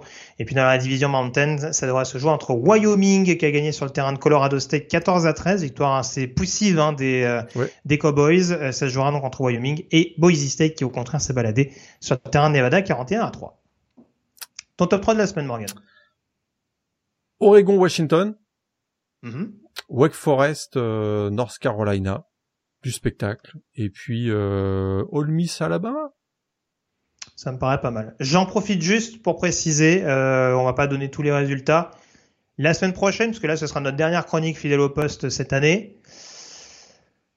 La semaine prochaine, hein, euh, gros focus sur la FCS avec la dernière semaine de saison régulière qui s'en vient et euh, on, en profite pour féliciter notamment Axel Levro, le, le kicker de Furman, euh, pour la victoire euh, des Paladins sur le terrain euh, de Mercer, un adversaire, euh, un des principaux adversaires, bah tout à fait un adversaire direct de conférence. Donc victoire pour Farman qui peut, grâce à cette victoire, faire un grand pas vers les playoffs. Donc voilà, en espérant qu'il confirme ça le week-end prochain et qu'il soit dans les 24 24 équipes, ouais. Voilà, 24 spots pour la phase finale dont on vous parlera la semaine prochaine. On s'intéresse tout de suite à la chronique draft.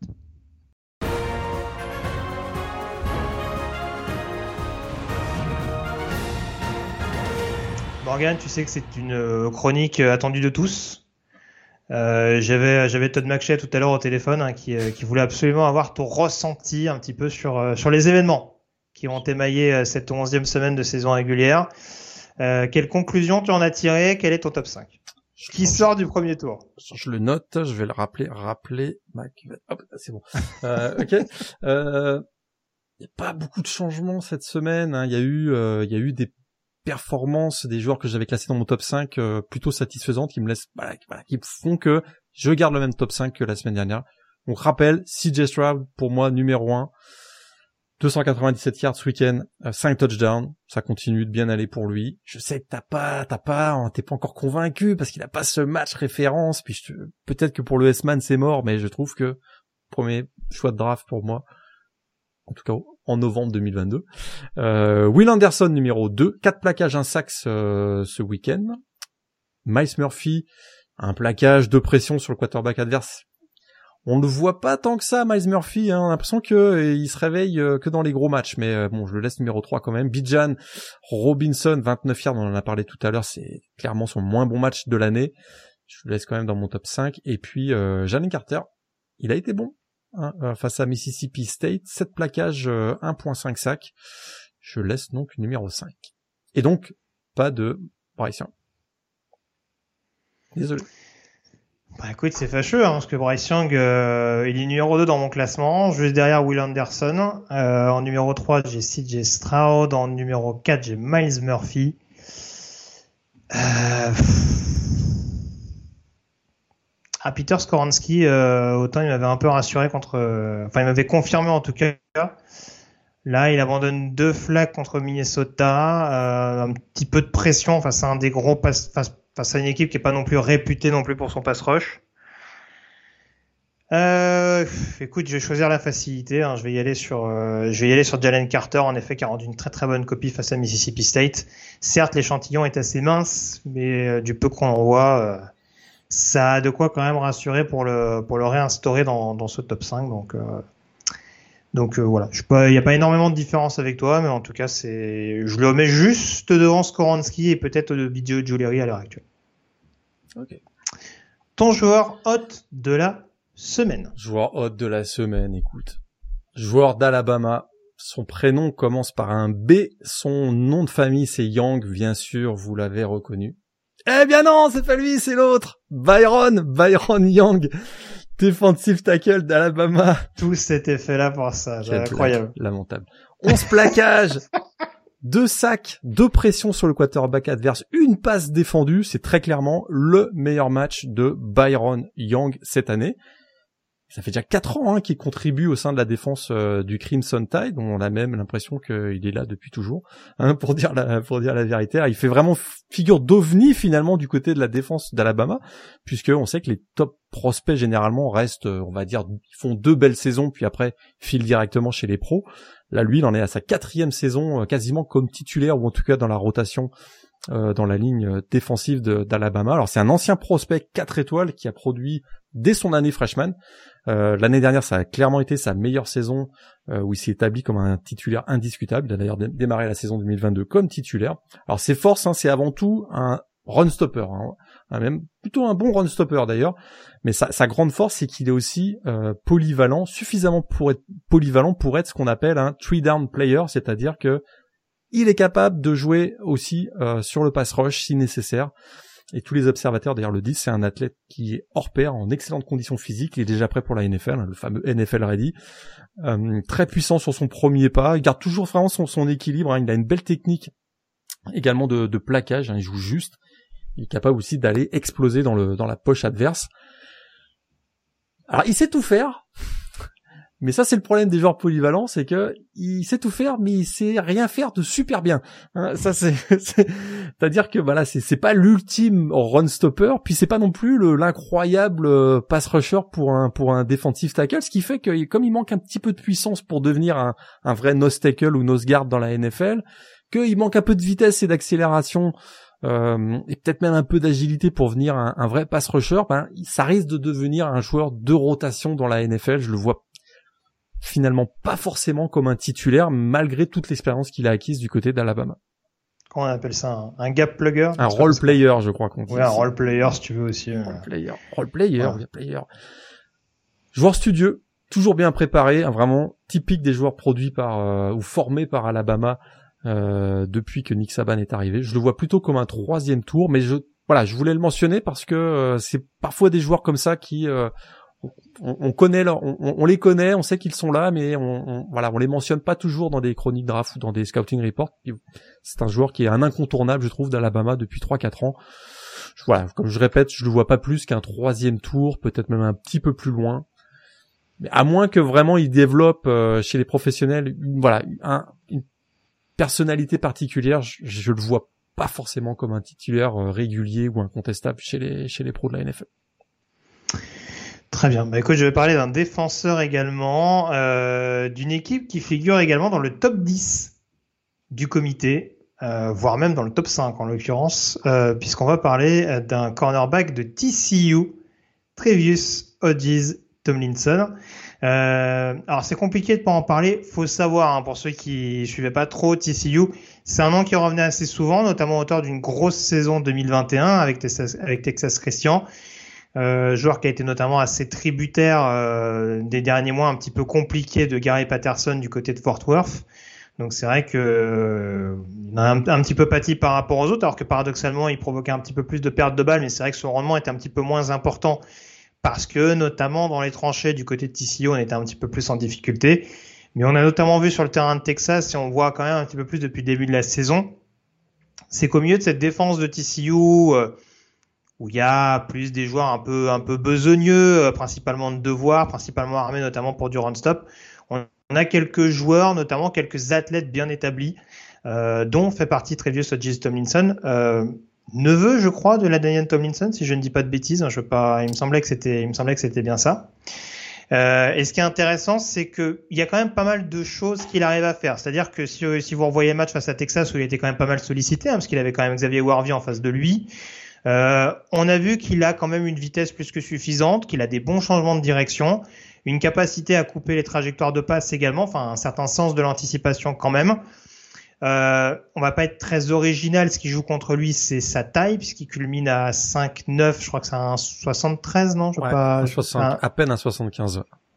Voilà, donc c'est c'est un petit peu rédhibitoire en effet euh, dans la NFL moderne, mais bon, euh, voilà, c'est toujours la même histoire. Après, on a tendance à, catégoriser ces joueurs comme des nickel corner. Je pense que malgré tout, Jess Tomlinson a la capacité à terme, relativement rapidement malgré tout, de jouer sur l'extérieur avec les problématiques que ça comporte. Ce que je trouve intéressant également, et c'est un petit peu la tendance, je trouve, de ces dernières années dans la Big 12, ce qui peut paraître d'ailleurs assez étonnant, c'est qu'on s'oriente beaucoup plus sur du jeu à la course. Et ça lui a permis notamment euh, voilà, de montrer ses capacités sur, sur du plaquage. C'est un joueur qui ne euh, rate pas tant que ça en tout cas. Euh, sur la position de corner, je pense que c'est un des plus réguliers par rapport à la classe qu'on va avoir euh, qui arrive. Et ça me paraissait important de le mentionner parce que, alors je sais pas si je l'ai déjà dit cette saison, on n'est pas sur une classe de corner qui me rassure à 100%. Là, euh, encore une fois, alors oui, Kelly Ringo a fait une interception contre Tennessee, mais euh, il présente toujours des points d'interrogation, je trouve, cette saison, en tout cas une certaine inconstance. Euh, derrière, on a des profils relativement atypiques, des Manuel Forbes, des Clark Phillips, des Cam Smith.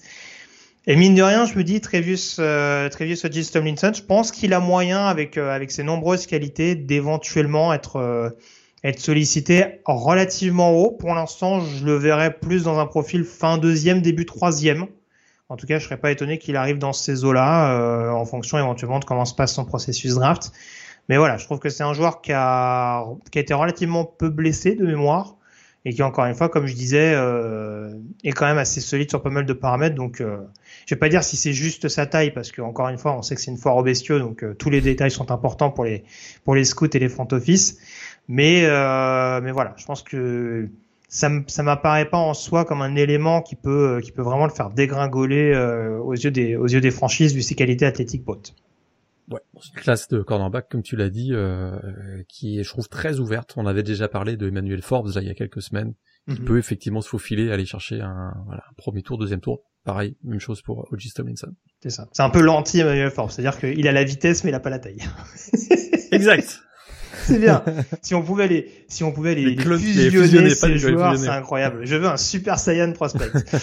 euh, mais bon, voilà ce qu'on pouvait dire en tout cas pour cette chronique draft. On s'intéresse dès à présent à la chronique fidèle au poste.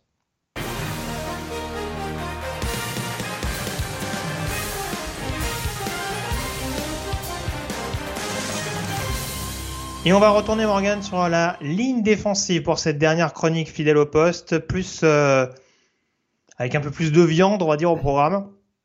Euh, puisqu'on va parler de l'intérieur donc des tranchées et euh, je t'ai orienté un petit peu vers une vers un programme qui est spécialisé sur beaucoup de postes. Mais c'est vrai qu'il y a eu beaucoup, beaucoup, beaucoup de beaux bébés au cours de son histoire. On va parler d'un programme peut-être que peu de gens connaissent. Ah. Les Miami Hurricanes. Tout à fait. Puis là, exceptionnellement, c'est vrai que dans cette chronique, on avait parfois le tort d'avoir un espèce de biais de récence, c'est-à-dire qu'on était plus influencé sur euh, les 20 dernières années, 15, 20 dernières années. Là, on va un petit peu plus loin. Hein, back, back, to the roots, comme on dit. Voilà, effectivement. Là, on va un petit peu plus loin. Euh, parce que sur ce poste-là, on va dire sur les 15 dernières années, hein, euh, quand, quand ton meilleur prospect sur les 15 dernières années au poste de defensive tackle, c'est Karim Brown, je pense oh, que... t'exagères. Moi, moi, moi, pour moi, Calais Campbell est un defensive tackle. On pourra me dire ce qu'on veut. Ah, bah là, voilà. Là, on va avoir un débat parce que moi, je ne l'ai pas mis dans mes, dans mes, dans mes joueurs. Effectivement. Alors, on va dire que ça a vraiment commencé cette tradition des defensive tackles avec Howard Schnellenberger. Tu me diras, euh, tout a commencé à Miami avec euh, avec Schnellenberger. donc, donc, c'est pas, il y a pas de voilà, pas de surprise. on, on est sûr on, voilà, on est sûr. En tout cas, le premier qui a été drafté au premier tour, c'est Eddie Edwards, un joueur pas très très connu, euh, qui a été euh, élu MVP notamment. Mais quelques années plus tard, il y a un joueur que tu connais pas, mais qui a eu un impact majeur sur la NFL. Connais pas, peut-être pas. En tout cas, Jim Burt. Mm-hmm. euh, joueur non drafté, dis donc, mais qui avait été euh, plutôt euh, voilà all américain également. Après, j'y arrive hein, aux gros gros joueurs quand même. Hein. Mais tu sais, tu sais quoi? C'est le premier joueur qui a qui a exécuté la fameuse Gatorade Shower, hein, la, la fameuse douche de Gatorade. On a souvent dit que c'était Laurence Taylor. Non, non, non, non, non. C'est documenté. C'est Jim Burt euh, en 1980, alors qu'il jouait avec les euh, en 80, c'est un peu plus tard, en 80, 81, 82, avec les Giants de New York. Bref, on passe au dur. Jerome Brown, joueur légendaire des. Euh, jamais entendu parler. Jamais entendu euh, parler. Jim Burt je connaissais, mais Jerome Brown je connaissais pas. Ah, là, là, là, là, attention là, un joueur incroyable qui a joué quatre bowls du euh, Nouvel An avec mm. avec les Hurricanes. Hein, il a joué, d'ailleurs, ce qui est assez étonnant, il a joué le Orange Bowl, le Fiesta, le Sugar et le et dans deux fois le Fiesta, le Sugar et le et l'Orange. Assez incroyable. Après, est-ce qu'il a joué le fameux bowl contre Penn State? Est-ce qu'il était sans se fa... Eh ben écoute, euh, à, valider. Je ne, je pourrais pas l'affirmer. Je ne pourrais pas. vérifier ça tout de suite. Vérifier. Alors, il paraît qu'il a fait une petite carrière NFL intéressante ensuite. Tout à fait. Un des piliers de euh, Buddy Ryan du côté des Philadelphia Eagles. Du côté des Eagles, effectivement. Longue, longue carrière, plus de 10 ans. Euh, voilà, un joueur qui a été, qui a incarné vraiment les Eagles dans les années, euh, fin des années 80 et dans les années 90.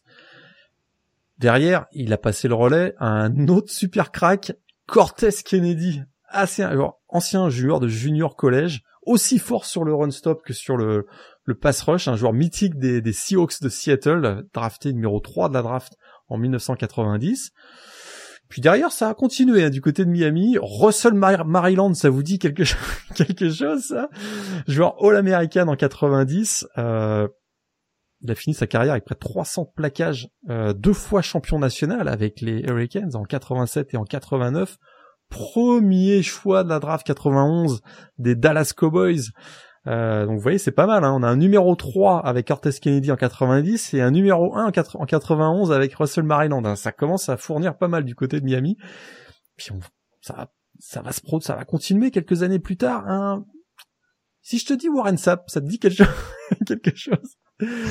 Écoute, euh, bah voilà, Warren Sapp, un vainqueur du trophée Lombardie, vainqueur du trophée Bronco Nagurski également avec les, les Hurricanes, qui sera donc drafté en 12e avec le pic numéro 12 de la draft 95, du premier sort de la draft 95, par les Buccaneers de Tampa Bay, qui va gagner bien sûr le Super Bowl quelques années plus tard avec euh, avec les Bucks, si je dis pas de bêtises. Euh, et puis ça va, on va dire peut-être le dernier qui va vraiment là, ça se termine les... Ah, il y a eu euh, William Joseph hein, qui a joué avec les Giants, on a eu euh, Damian Lewis qui a joué avec aussi les, Rams.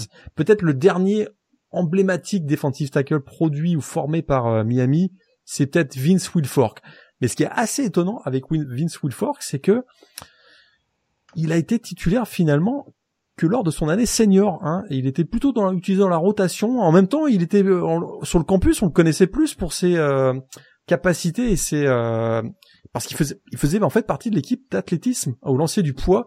Il a très régulièrement été dans les finales nationales au lancer du poids au niveau NCA. Bon, on savait qu'en même temps il aimait ça le foot. Euh, et finalement, c'est que à son année senior qu'on s'est rendu compte que, en fait, c'était un peu le Bryce Young de Miami. C'était un peu le Bryce Young de Miami, exactement. Puisqu'il a fini donc euh, ben, dans la first team Big Est.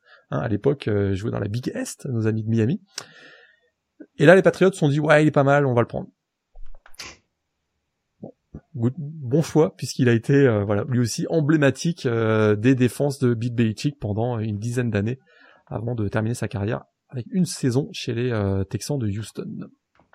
Après ça, après ça se calme un peu, puisque je te dis, moi à part R.J. McIntosh et Karim Brown, t'as dit, t'as parlé de Calais Campbell, mais bon. Bon, il est listé en defensive end, on est d'accord, mais c'est vrai que son gabarit quand même, euh, voilà, il joue quand même plus l'admin intérieur en, NFL. Euh, c'est vrai, c'est vrai. Ces derniers temps, notamment chez les Ravens.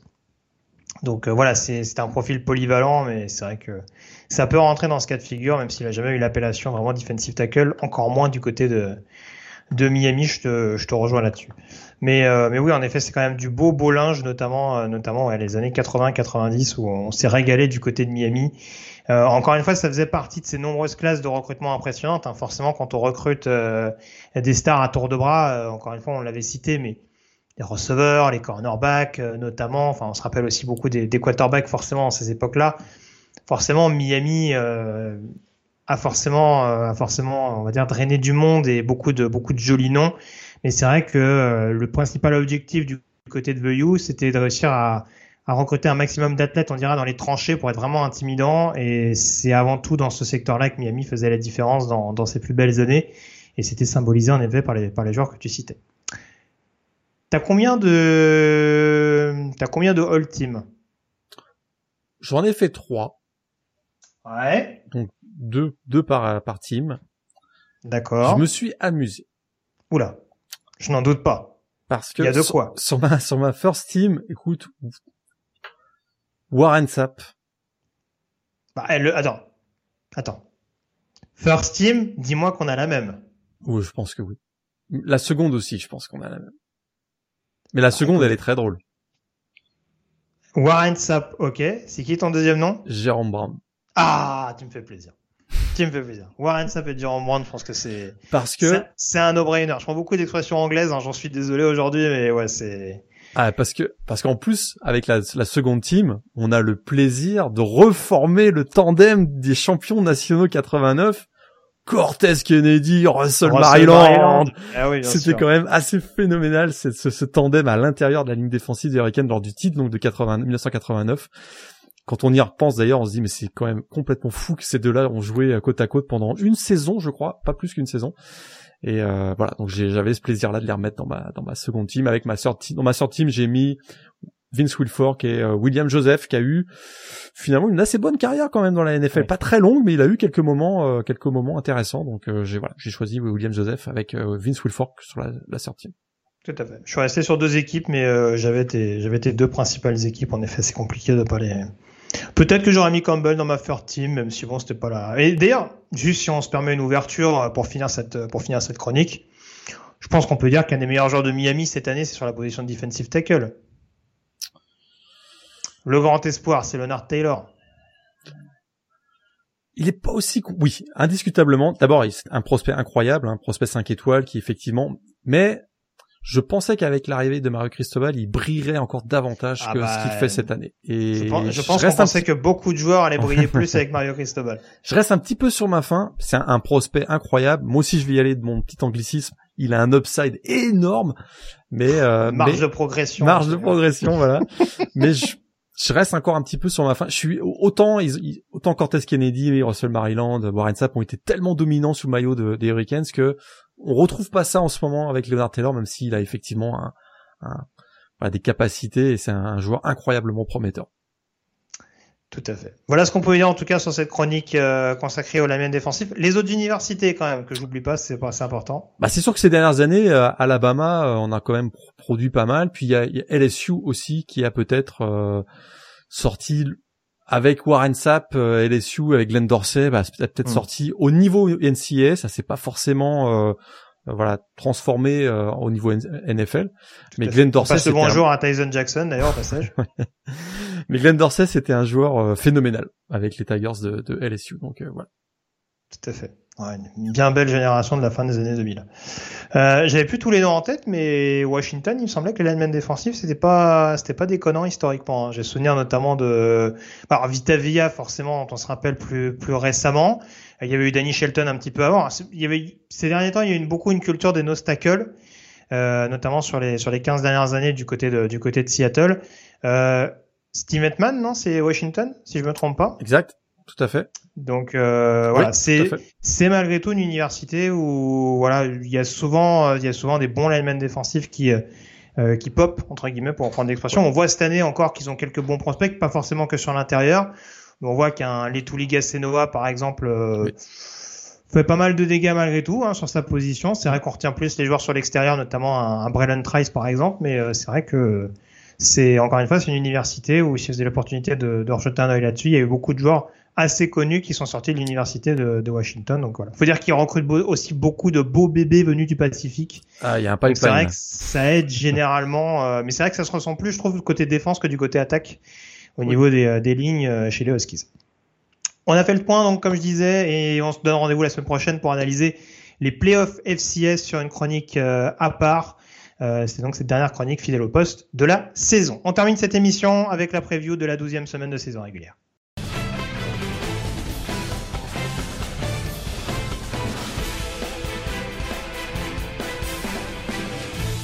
Morgan, tu connais les règles, ton affiche et pourquoi? Ça aurait pu être une super affiche. Ça reste un rivalry game. Ça, c'est, c'est, À cause de Jason Delora, salaud. parce que effectivement, c'est euh, The Battle, The Battle of LA, Hmm. UCLA, USC. Ça aurait pu être un match.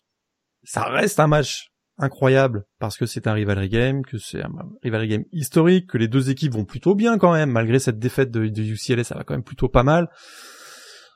Que USC a une grosse revanche à prendre euh, suite à la, déconvenue de l'année dernière où euh, DTR s'était euh, amusé de la défense euh, des Trojans. Caleb Williams va probablement avoir comme ambition de gagner son duel face à Dorian Thompson-Robinson. Et puis il y a quand même un enjeu incroyable, c'est que le vainqueur est quasiment assuré de jouer, même je pense qu'il est assuré de jouer la finale de conférence euh, Pac-12. Donc gros enjeu, euh, rivalry game, ça se joue au Rose Bowl de Pasadena qui sera peut-être plein enfin, voilà l'occasion de ce match. Il risque d'y avoir, si, si les deux équipes jouent euh, à 100% et avec euh, sur leur force, on peut avoir un match à très très grand spectacle parce qu'il y a quand même des playmakers de chaque côté. Quoi. Et que les défenses sont quand même pas mal euh, en grande difficulté sur ces dernières semaines, donc ça peut être plutôt un match très offensif. Tout à fait. Il n'y a pas beaucoup de matchs entre équipes classées cette semaine, hein, euh, surtout que là, à l'heure actuelle, au moment où on enregistre cette émission, il y a encore Illinois, par exemple, qui est classé, mais qui ne le sera sûrement plus euh, dans la nuit de mardi à mercredi lorsque le comité mettra à jour son top 25. Euh, je vais donc commencer au niveau du programme avec dans la nuit de mardi à mercredi. Alors comme d'habitude, hein, sur les premiers jours de la semaine, c'est All Mac Fever avec euh, notamment un Toledo Bowling Green à 1h du matin. Alors j'en parlais tout à l'heure, hein, Bowling Green euh, qui a encore une mini chance de se qualifier pour la finale de conférence, mais vu ce que vu l'inconstance chronique Ouais. euh, des Falcons, c'est pas ce qu'il y a de plus rassurant. Euh, Ball State Ohio, c'est peut-être le match plus intéressant à suivre à 1h. Euh, même si Ball State euh, a plus forcément la capacité de se qualifier en finale, on, on voit qu'ils ont notamment un bon bon jeu au sol par l'intermédiaire de Carson Steele. Euh, alors que de l'autre côté, du côté d'Ohio, c'est un peu plus explosif, notamment dans les airs, et ça produit beaucoup beaucoup de yards. Donc il y a peut-être moyen d'avoir des points dans cette confrontation entre euh, les Cardinals et les Bobcats. Ouais, Toledo Bowling Green, hein, c'est un rivalry game qui a un nom très très drôle, hein, puisque c'est la bataille de l'autoroute 75. Oui, mais dans l'Ohio, ils font rien comme tout le monde, hein, faut dire. Ils font, ils font pas d'efforts. Hein, j'ai, euh, ouais, je, franchement, c'est après c'est difficile d'être aussi original que le cochon dans la Big Ten, mais bon, faites des efforts, les gars. Et qu'est-ce qu'ils gagnent du coup? Ils gagnent une plaque de, de bitume? Un bout de un bout de bitume. Ouais. C'est ça. Ouais, écoute. Euh, très bien. Euh, donc dans la nuit de mercredi à jeudi, euh, à minuit, alors on aura Kent State, Eastern Michigan, Northern Illinois, Miami, Ohio. Vous ne le voyez pas, mais alors il fait une moue euh, de la taille de l'autoroute 75 justement. Central Michigan, Western Michigan pour le côté classique. Voilà, rivalry game. Ça, peut, ça partir en YOLO. ça peut partir en YOLO. C'est quel district ça du coup Ça va Euh, me il y a faire le nom de la, attends, le nom de la, je l'ai plus en tête. Ah, je te laisse regarder. Je déroule, le... si tu arrives à le retrouver, tant mieux. Dans la nuit de jeudi à vendredi, euh, Tulane SMU à 1h30 du matin. Alors, ça n'a pas totalement perdu de ses super parce que les deux équipes ont une chance malgré tout de se qualifier pour la finale AAC, même si c'est un peu plus compliqué désormais. T'as retrouvé le nom? Ouais, bataille pour la, le, le Victory Cannon. Je me suis, Déjà un, mieux. un petit canon euh, magnifique. C'est déjà mieux. Assez, assez canon d'ailleurs. Euh, à 1h30 du matin, donc dans la nuit de jeudi à vendredi, ce match entre Tulane et SMU. Euh, dans la nuit de vendredi à samedi, San Diego State en déplacement à New Mexico, éventuellement à 3h45 du matin, mais il y aura pas non plus. Ce sera pas hyper fandard. Euh, samedi soir, donc à 17h heure française, UCF donc est en train de confirmer ses bonnes dispositions de ces dernières semaines dans la AC qui recevra Navy. Hein. On a vu qu'ils étaient capables de donner un peu de fil à retordre malgré tout euh, à Notre-Dame. Euh, c'est dommage, un Carton Martial jouera pas ce match-là, donc du coup, il y a peut-être transféré du côté du CF pour continuer de se régaler. À 18h, on aura Michigan donc contre Illinois, TCU en déplacement à Baylor. Je t'avoue que je suis plus trop chaud pour un 9-7 alerte là, du coup. Ah, C'est le match, euh, ouais, match euh, entre euh, deux facs euh, Baptiste, méthodiste Baptiste, si je me trompe pas. Donc, rivalry game quand même. Il y aura peut-être pas 31-3 parce que du coup TCU a joué qu'une mi-temps. Mais, mais bon, ça, ça peut quand même être assez favorable à TCU, même si en effet on se rappelle de, de passes d'armes beaucoup plus assez assez étonnantes et détonnantes entre les deux programmes. Euh, Alabama Austin Peay, alors là, euh, RIP, hein. RIP pour, euh, pour Austin Pierre. C'est classique. Chaque, année, chaque année, Alabama, en, euh, avant le l'Iron Bowl, ils se font, ils se refont une petite santé euh, avec une équipe FCS. Donc, Tout à fait. Austin Pierre, c'est, alors j'allais dire, c'est potentiellement qualifiable en playoff. En tout cas, ils ont un coup à jouer dans dans la ASUN en FCS, mais ouais, ils ont ils ont quand même pas mal de défaites cette saison, donc ça risque d'être un peu rédhibitoire. Ouais. Voilà, c'est ce que je pouvais dire, c'est ma petite analyse FCS, vous en faites ce que vous voulez. Euh, à 18h, Florida State qui reçoit Louisiana. Euh, on aura également, alors si vous voulez voir le formidable Texas A&M UMass, je pense que c'est le moment. En plus, c'est sur ESPN+. Alors là, euh, franchement, régalez-vous. Hein. Ils peuvent pas perdre. Ils peuvent pas perdre Texas A&M. Bah, j'espère pas pour eux, non, parce que. Actuellement, c'est la pire équipe, c'est la plus mauvaise équipe de la SEC. Hein. Ce, bah, ce serait terrible, quoi. Derrière Vanderbilt, Vanderbilt qui reçoit Florida à 18h pour information. Voilà. Et Yukon qui se déplace à Army à 18h pour potentiellement passer à 7 victoires cette saison. Ouais, parce que attends, on l'a dit tout à l'heure, mais Yukon est éligible pour un bowl. Ouais. Mais par contre, ce que j'ai vérifié, c'est qu'en tant qu'équipe indépendante, s'il y a le nombre suffisant d'équipes appartenant à une conférence qui a 6 victoires, il passe à la trappe. Oh ce qui serait terrible. ça, ça c'est nul. Ce qui serait vraiment même si, terrible. Même s'ils ont 7 victoires? Alors non, voilà, s'ils ont 6 victoires, ah, voilà. s'ils ont 7 victoires, c'est bon. Ils seront pas prioritaires par rapport à d'autres, c'est exact, Exactement. Très bien. À 18h, Nevada, Wisconsin également, pour ceux que ça motive. Purdue qui recevra Northwestern euh, dans le même temps. À 19h, on aura UTSA en déplacement du côté de Rice, match, match important de la CUSA. Hein. Ouais. Une victoire de UTSA et ce sera le titre de conférence de CUSA assuré euh, pour les Roadrunners. Kansas State donc en déplacement à West Virginia à 20h. Euh, on aura les retrouvailles entre Jaden Delora et Washington State à 20h également. On joue un peu plus tôt dans la Pac-12 décidément. Mm. Euh, donc ce sera à 20h heure française. Un East Carolina Houston qui je sens va être extrêmement animé. Euh, Houston qui a encore une mini chance de se qualifier pour la finale de conférence. Euh, East Carolina qui est un habituel poil à gratter, hein, qui a failli taper Cincinnati et qui avait battu UCF. Faut-il le rappeler? Euh, on aura également à 20h15 Oregon State sur le terrain d'Arizona State. Ça peut donner un match assez plaisant. Notre-Dame Boston College. Je sais que tu suivras ça, Morgan, du côté du Notre-Dame Stadium à 20h30 heure française également. On aura Georgia en déplacement à Kentucky, hein, qui ne devrait plus être classé euh, d'ici là. Donc ce sera à 21h30 heure française. Ohio State en déplacement à Maryland, Clemson qui recevra Miami, tout ça donc c'est à 21h30 à la même heure, on aura Penn State en déplacement à Rutgers, NC State en déplacement à Louisville le fameux Kansas-Texas. Attention. Euh, non, mais là, si Texas perd, je pense que là, euh, en, même temps, en même temps, cette année, ils ont jamais eu une aussi bonne raison de perdre contre Kansas. Ah mais moi, je, m'habituerai jamais à Texas qui perd à Kansas. C'est désolé, désolé, je peux pas. Alors on le disait tout à l'heure sur le principe, c'était une affiche qui était intéressante à 21h30 entre Virginia et Coastal Carolina, mais pour les raisons, euh, pour les sombres raisons qu'on a évoquées tout à l'heure, euh, ce match devrait être annulé. Enfin, en tout cas, a de très fortes chances de l'être. Hmm. un petit peu plus tard, donc à 22h, Cincinnati en déplacement du côté Temple, Auburn à 22h qui recevra Western Kentucky. Ça peut avoir le coup d'œil également hein, entre entre deux équipes assez plaisantes offensivement. En tout cas, une équipe qui court, une équipe qui passe. Voilà. Mhm. Donc euh, voilà, belle opposition de style. À 23h30, North Carolina qui recevra Georgia Tech. On aura euh, une... 21h30, 21h30. Ah, je l'ai à 23h30 moi. Hein. Ah je l'ai à 11h30 PM. Ah, ah t'as raison. Excuse-moi, t'as raison. Non, non, mais je, je viens de dire une bêtise. Effectivement. Vaut mieux, vaut mieux qu'on dise que c'est plus tôt. Au moins, ils attendront deux heures de match. Hein. tu as raison, c'est 23h30. Il était super votre match. À partir du quatrième quart, il était trop bien. Euh, donc à 1h du matin, Tennessee en déplacement du côté de South Carolina. Euh, on aura également à, à 1h du matin un petit Wyoming euh, Boise State pour la finale de la division Mountain, donc de la Mountain West. Match ne surtout pas raté. Euh, à 1h30 du matin, Ole Miss en déplacement du côté d'Arkansas. Euh, le Bedlam, les Bedlam Series, pardon, à 1h30 également c'est un peu perdu de sa super, bon, vous l'accorde. Euh, ce match entre Oklahoma et Oklahoma State. Je suis même pas sûr qu'Oklahoma est encore éligible pour un bowl. Hein. Et il leur faut encore une victoire. C'est ça, c'est bien ce qui, c'est bien ce qui me semblait avoir vu. À 2 heures du matin, donc le UCLA, USC euh, dont tu nous parlais tout à l'heure du côté du Rose Bowl à Pasadena. Euh, on aura également un Wake Forest Syracuse, hein, même si Syracuse ils sont clairement en roue libre en cette fin de saison. Euh, LSU contre UAB, ce sera à 3 heures du matin, donc euh, gare faut pas quand même pour, pour LSU, hein, ce serait con de Ah, tout à fait. potentiellement une belle opportunité euh, à domicile contre Alabama Birmingham, qui a battu North Texas d'ailleurs ce week-end, je l'ai pas dit dans la CUSS, c'est un résultat important pour eux.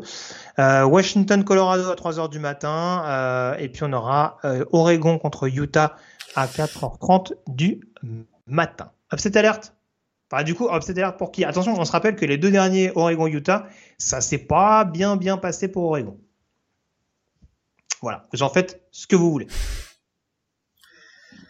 Voilà. Euh, les pronostics, donc rapidement, bah, on va parler de ce match-là, justement. J'en ai retenu que trois, hein, on va pas faire trop trop long non plus. Euh, bah écoute, je te propose de commencer par... Euh, bah tiens, commençons par le... Commençons par le Oregon Utah, tiens. Allez, vas-y. Cadeau d'entrée. Oregon. Oregon, Utah, je pense pas qu'ils sont qu'ils soient capables d'aller gagner dans les airs face à face à Oregon. Ça risque d'être beaucoup plus moche que, que, ce qu'on a vu entre Oregon et Washington le week-end dernier. Mais non, une petite victoire. Bonix, il va se racheter. J'espère qu'il sera en santé et qu'il est pas trop, voilà, que sa blessure est pas si grave que ça. C'est sûr que sans, sans Bonix, je donnerais Utah par contre, mais là, je vais rester avec Oregon pour ce match-là. Oregon également pour moi. Euh, bon, là aussi, ça a un petit peu perdu de sa superbe. Euh, Kentucky, Georgia, on y va sur Georgia tous les deux. Ouais, Georgia, Georgia. Ça me paraît assez, ça me paraît assez clair. Et puis donc du coup, ce dernier match, UCLA, USC. Alors vers qui ton cœur balance? On peut le dire, hein, c'est full Pac-12 au niveau des chocs le week-end prochain. Hein. Exactement.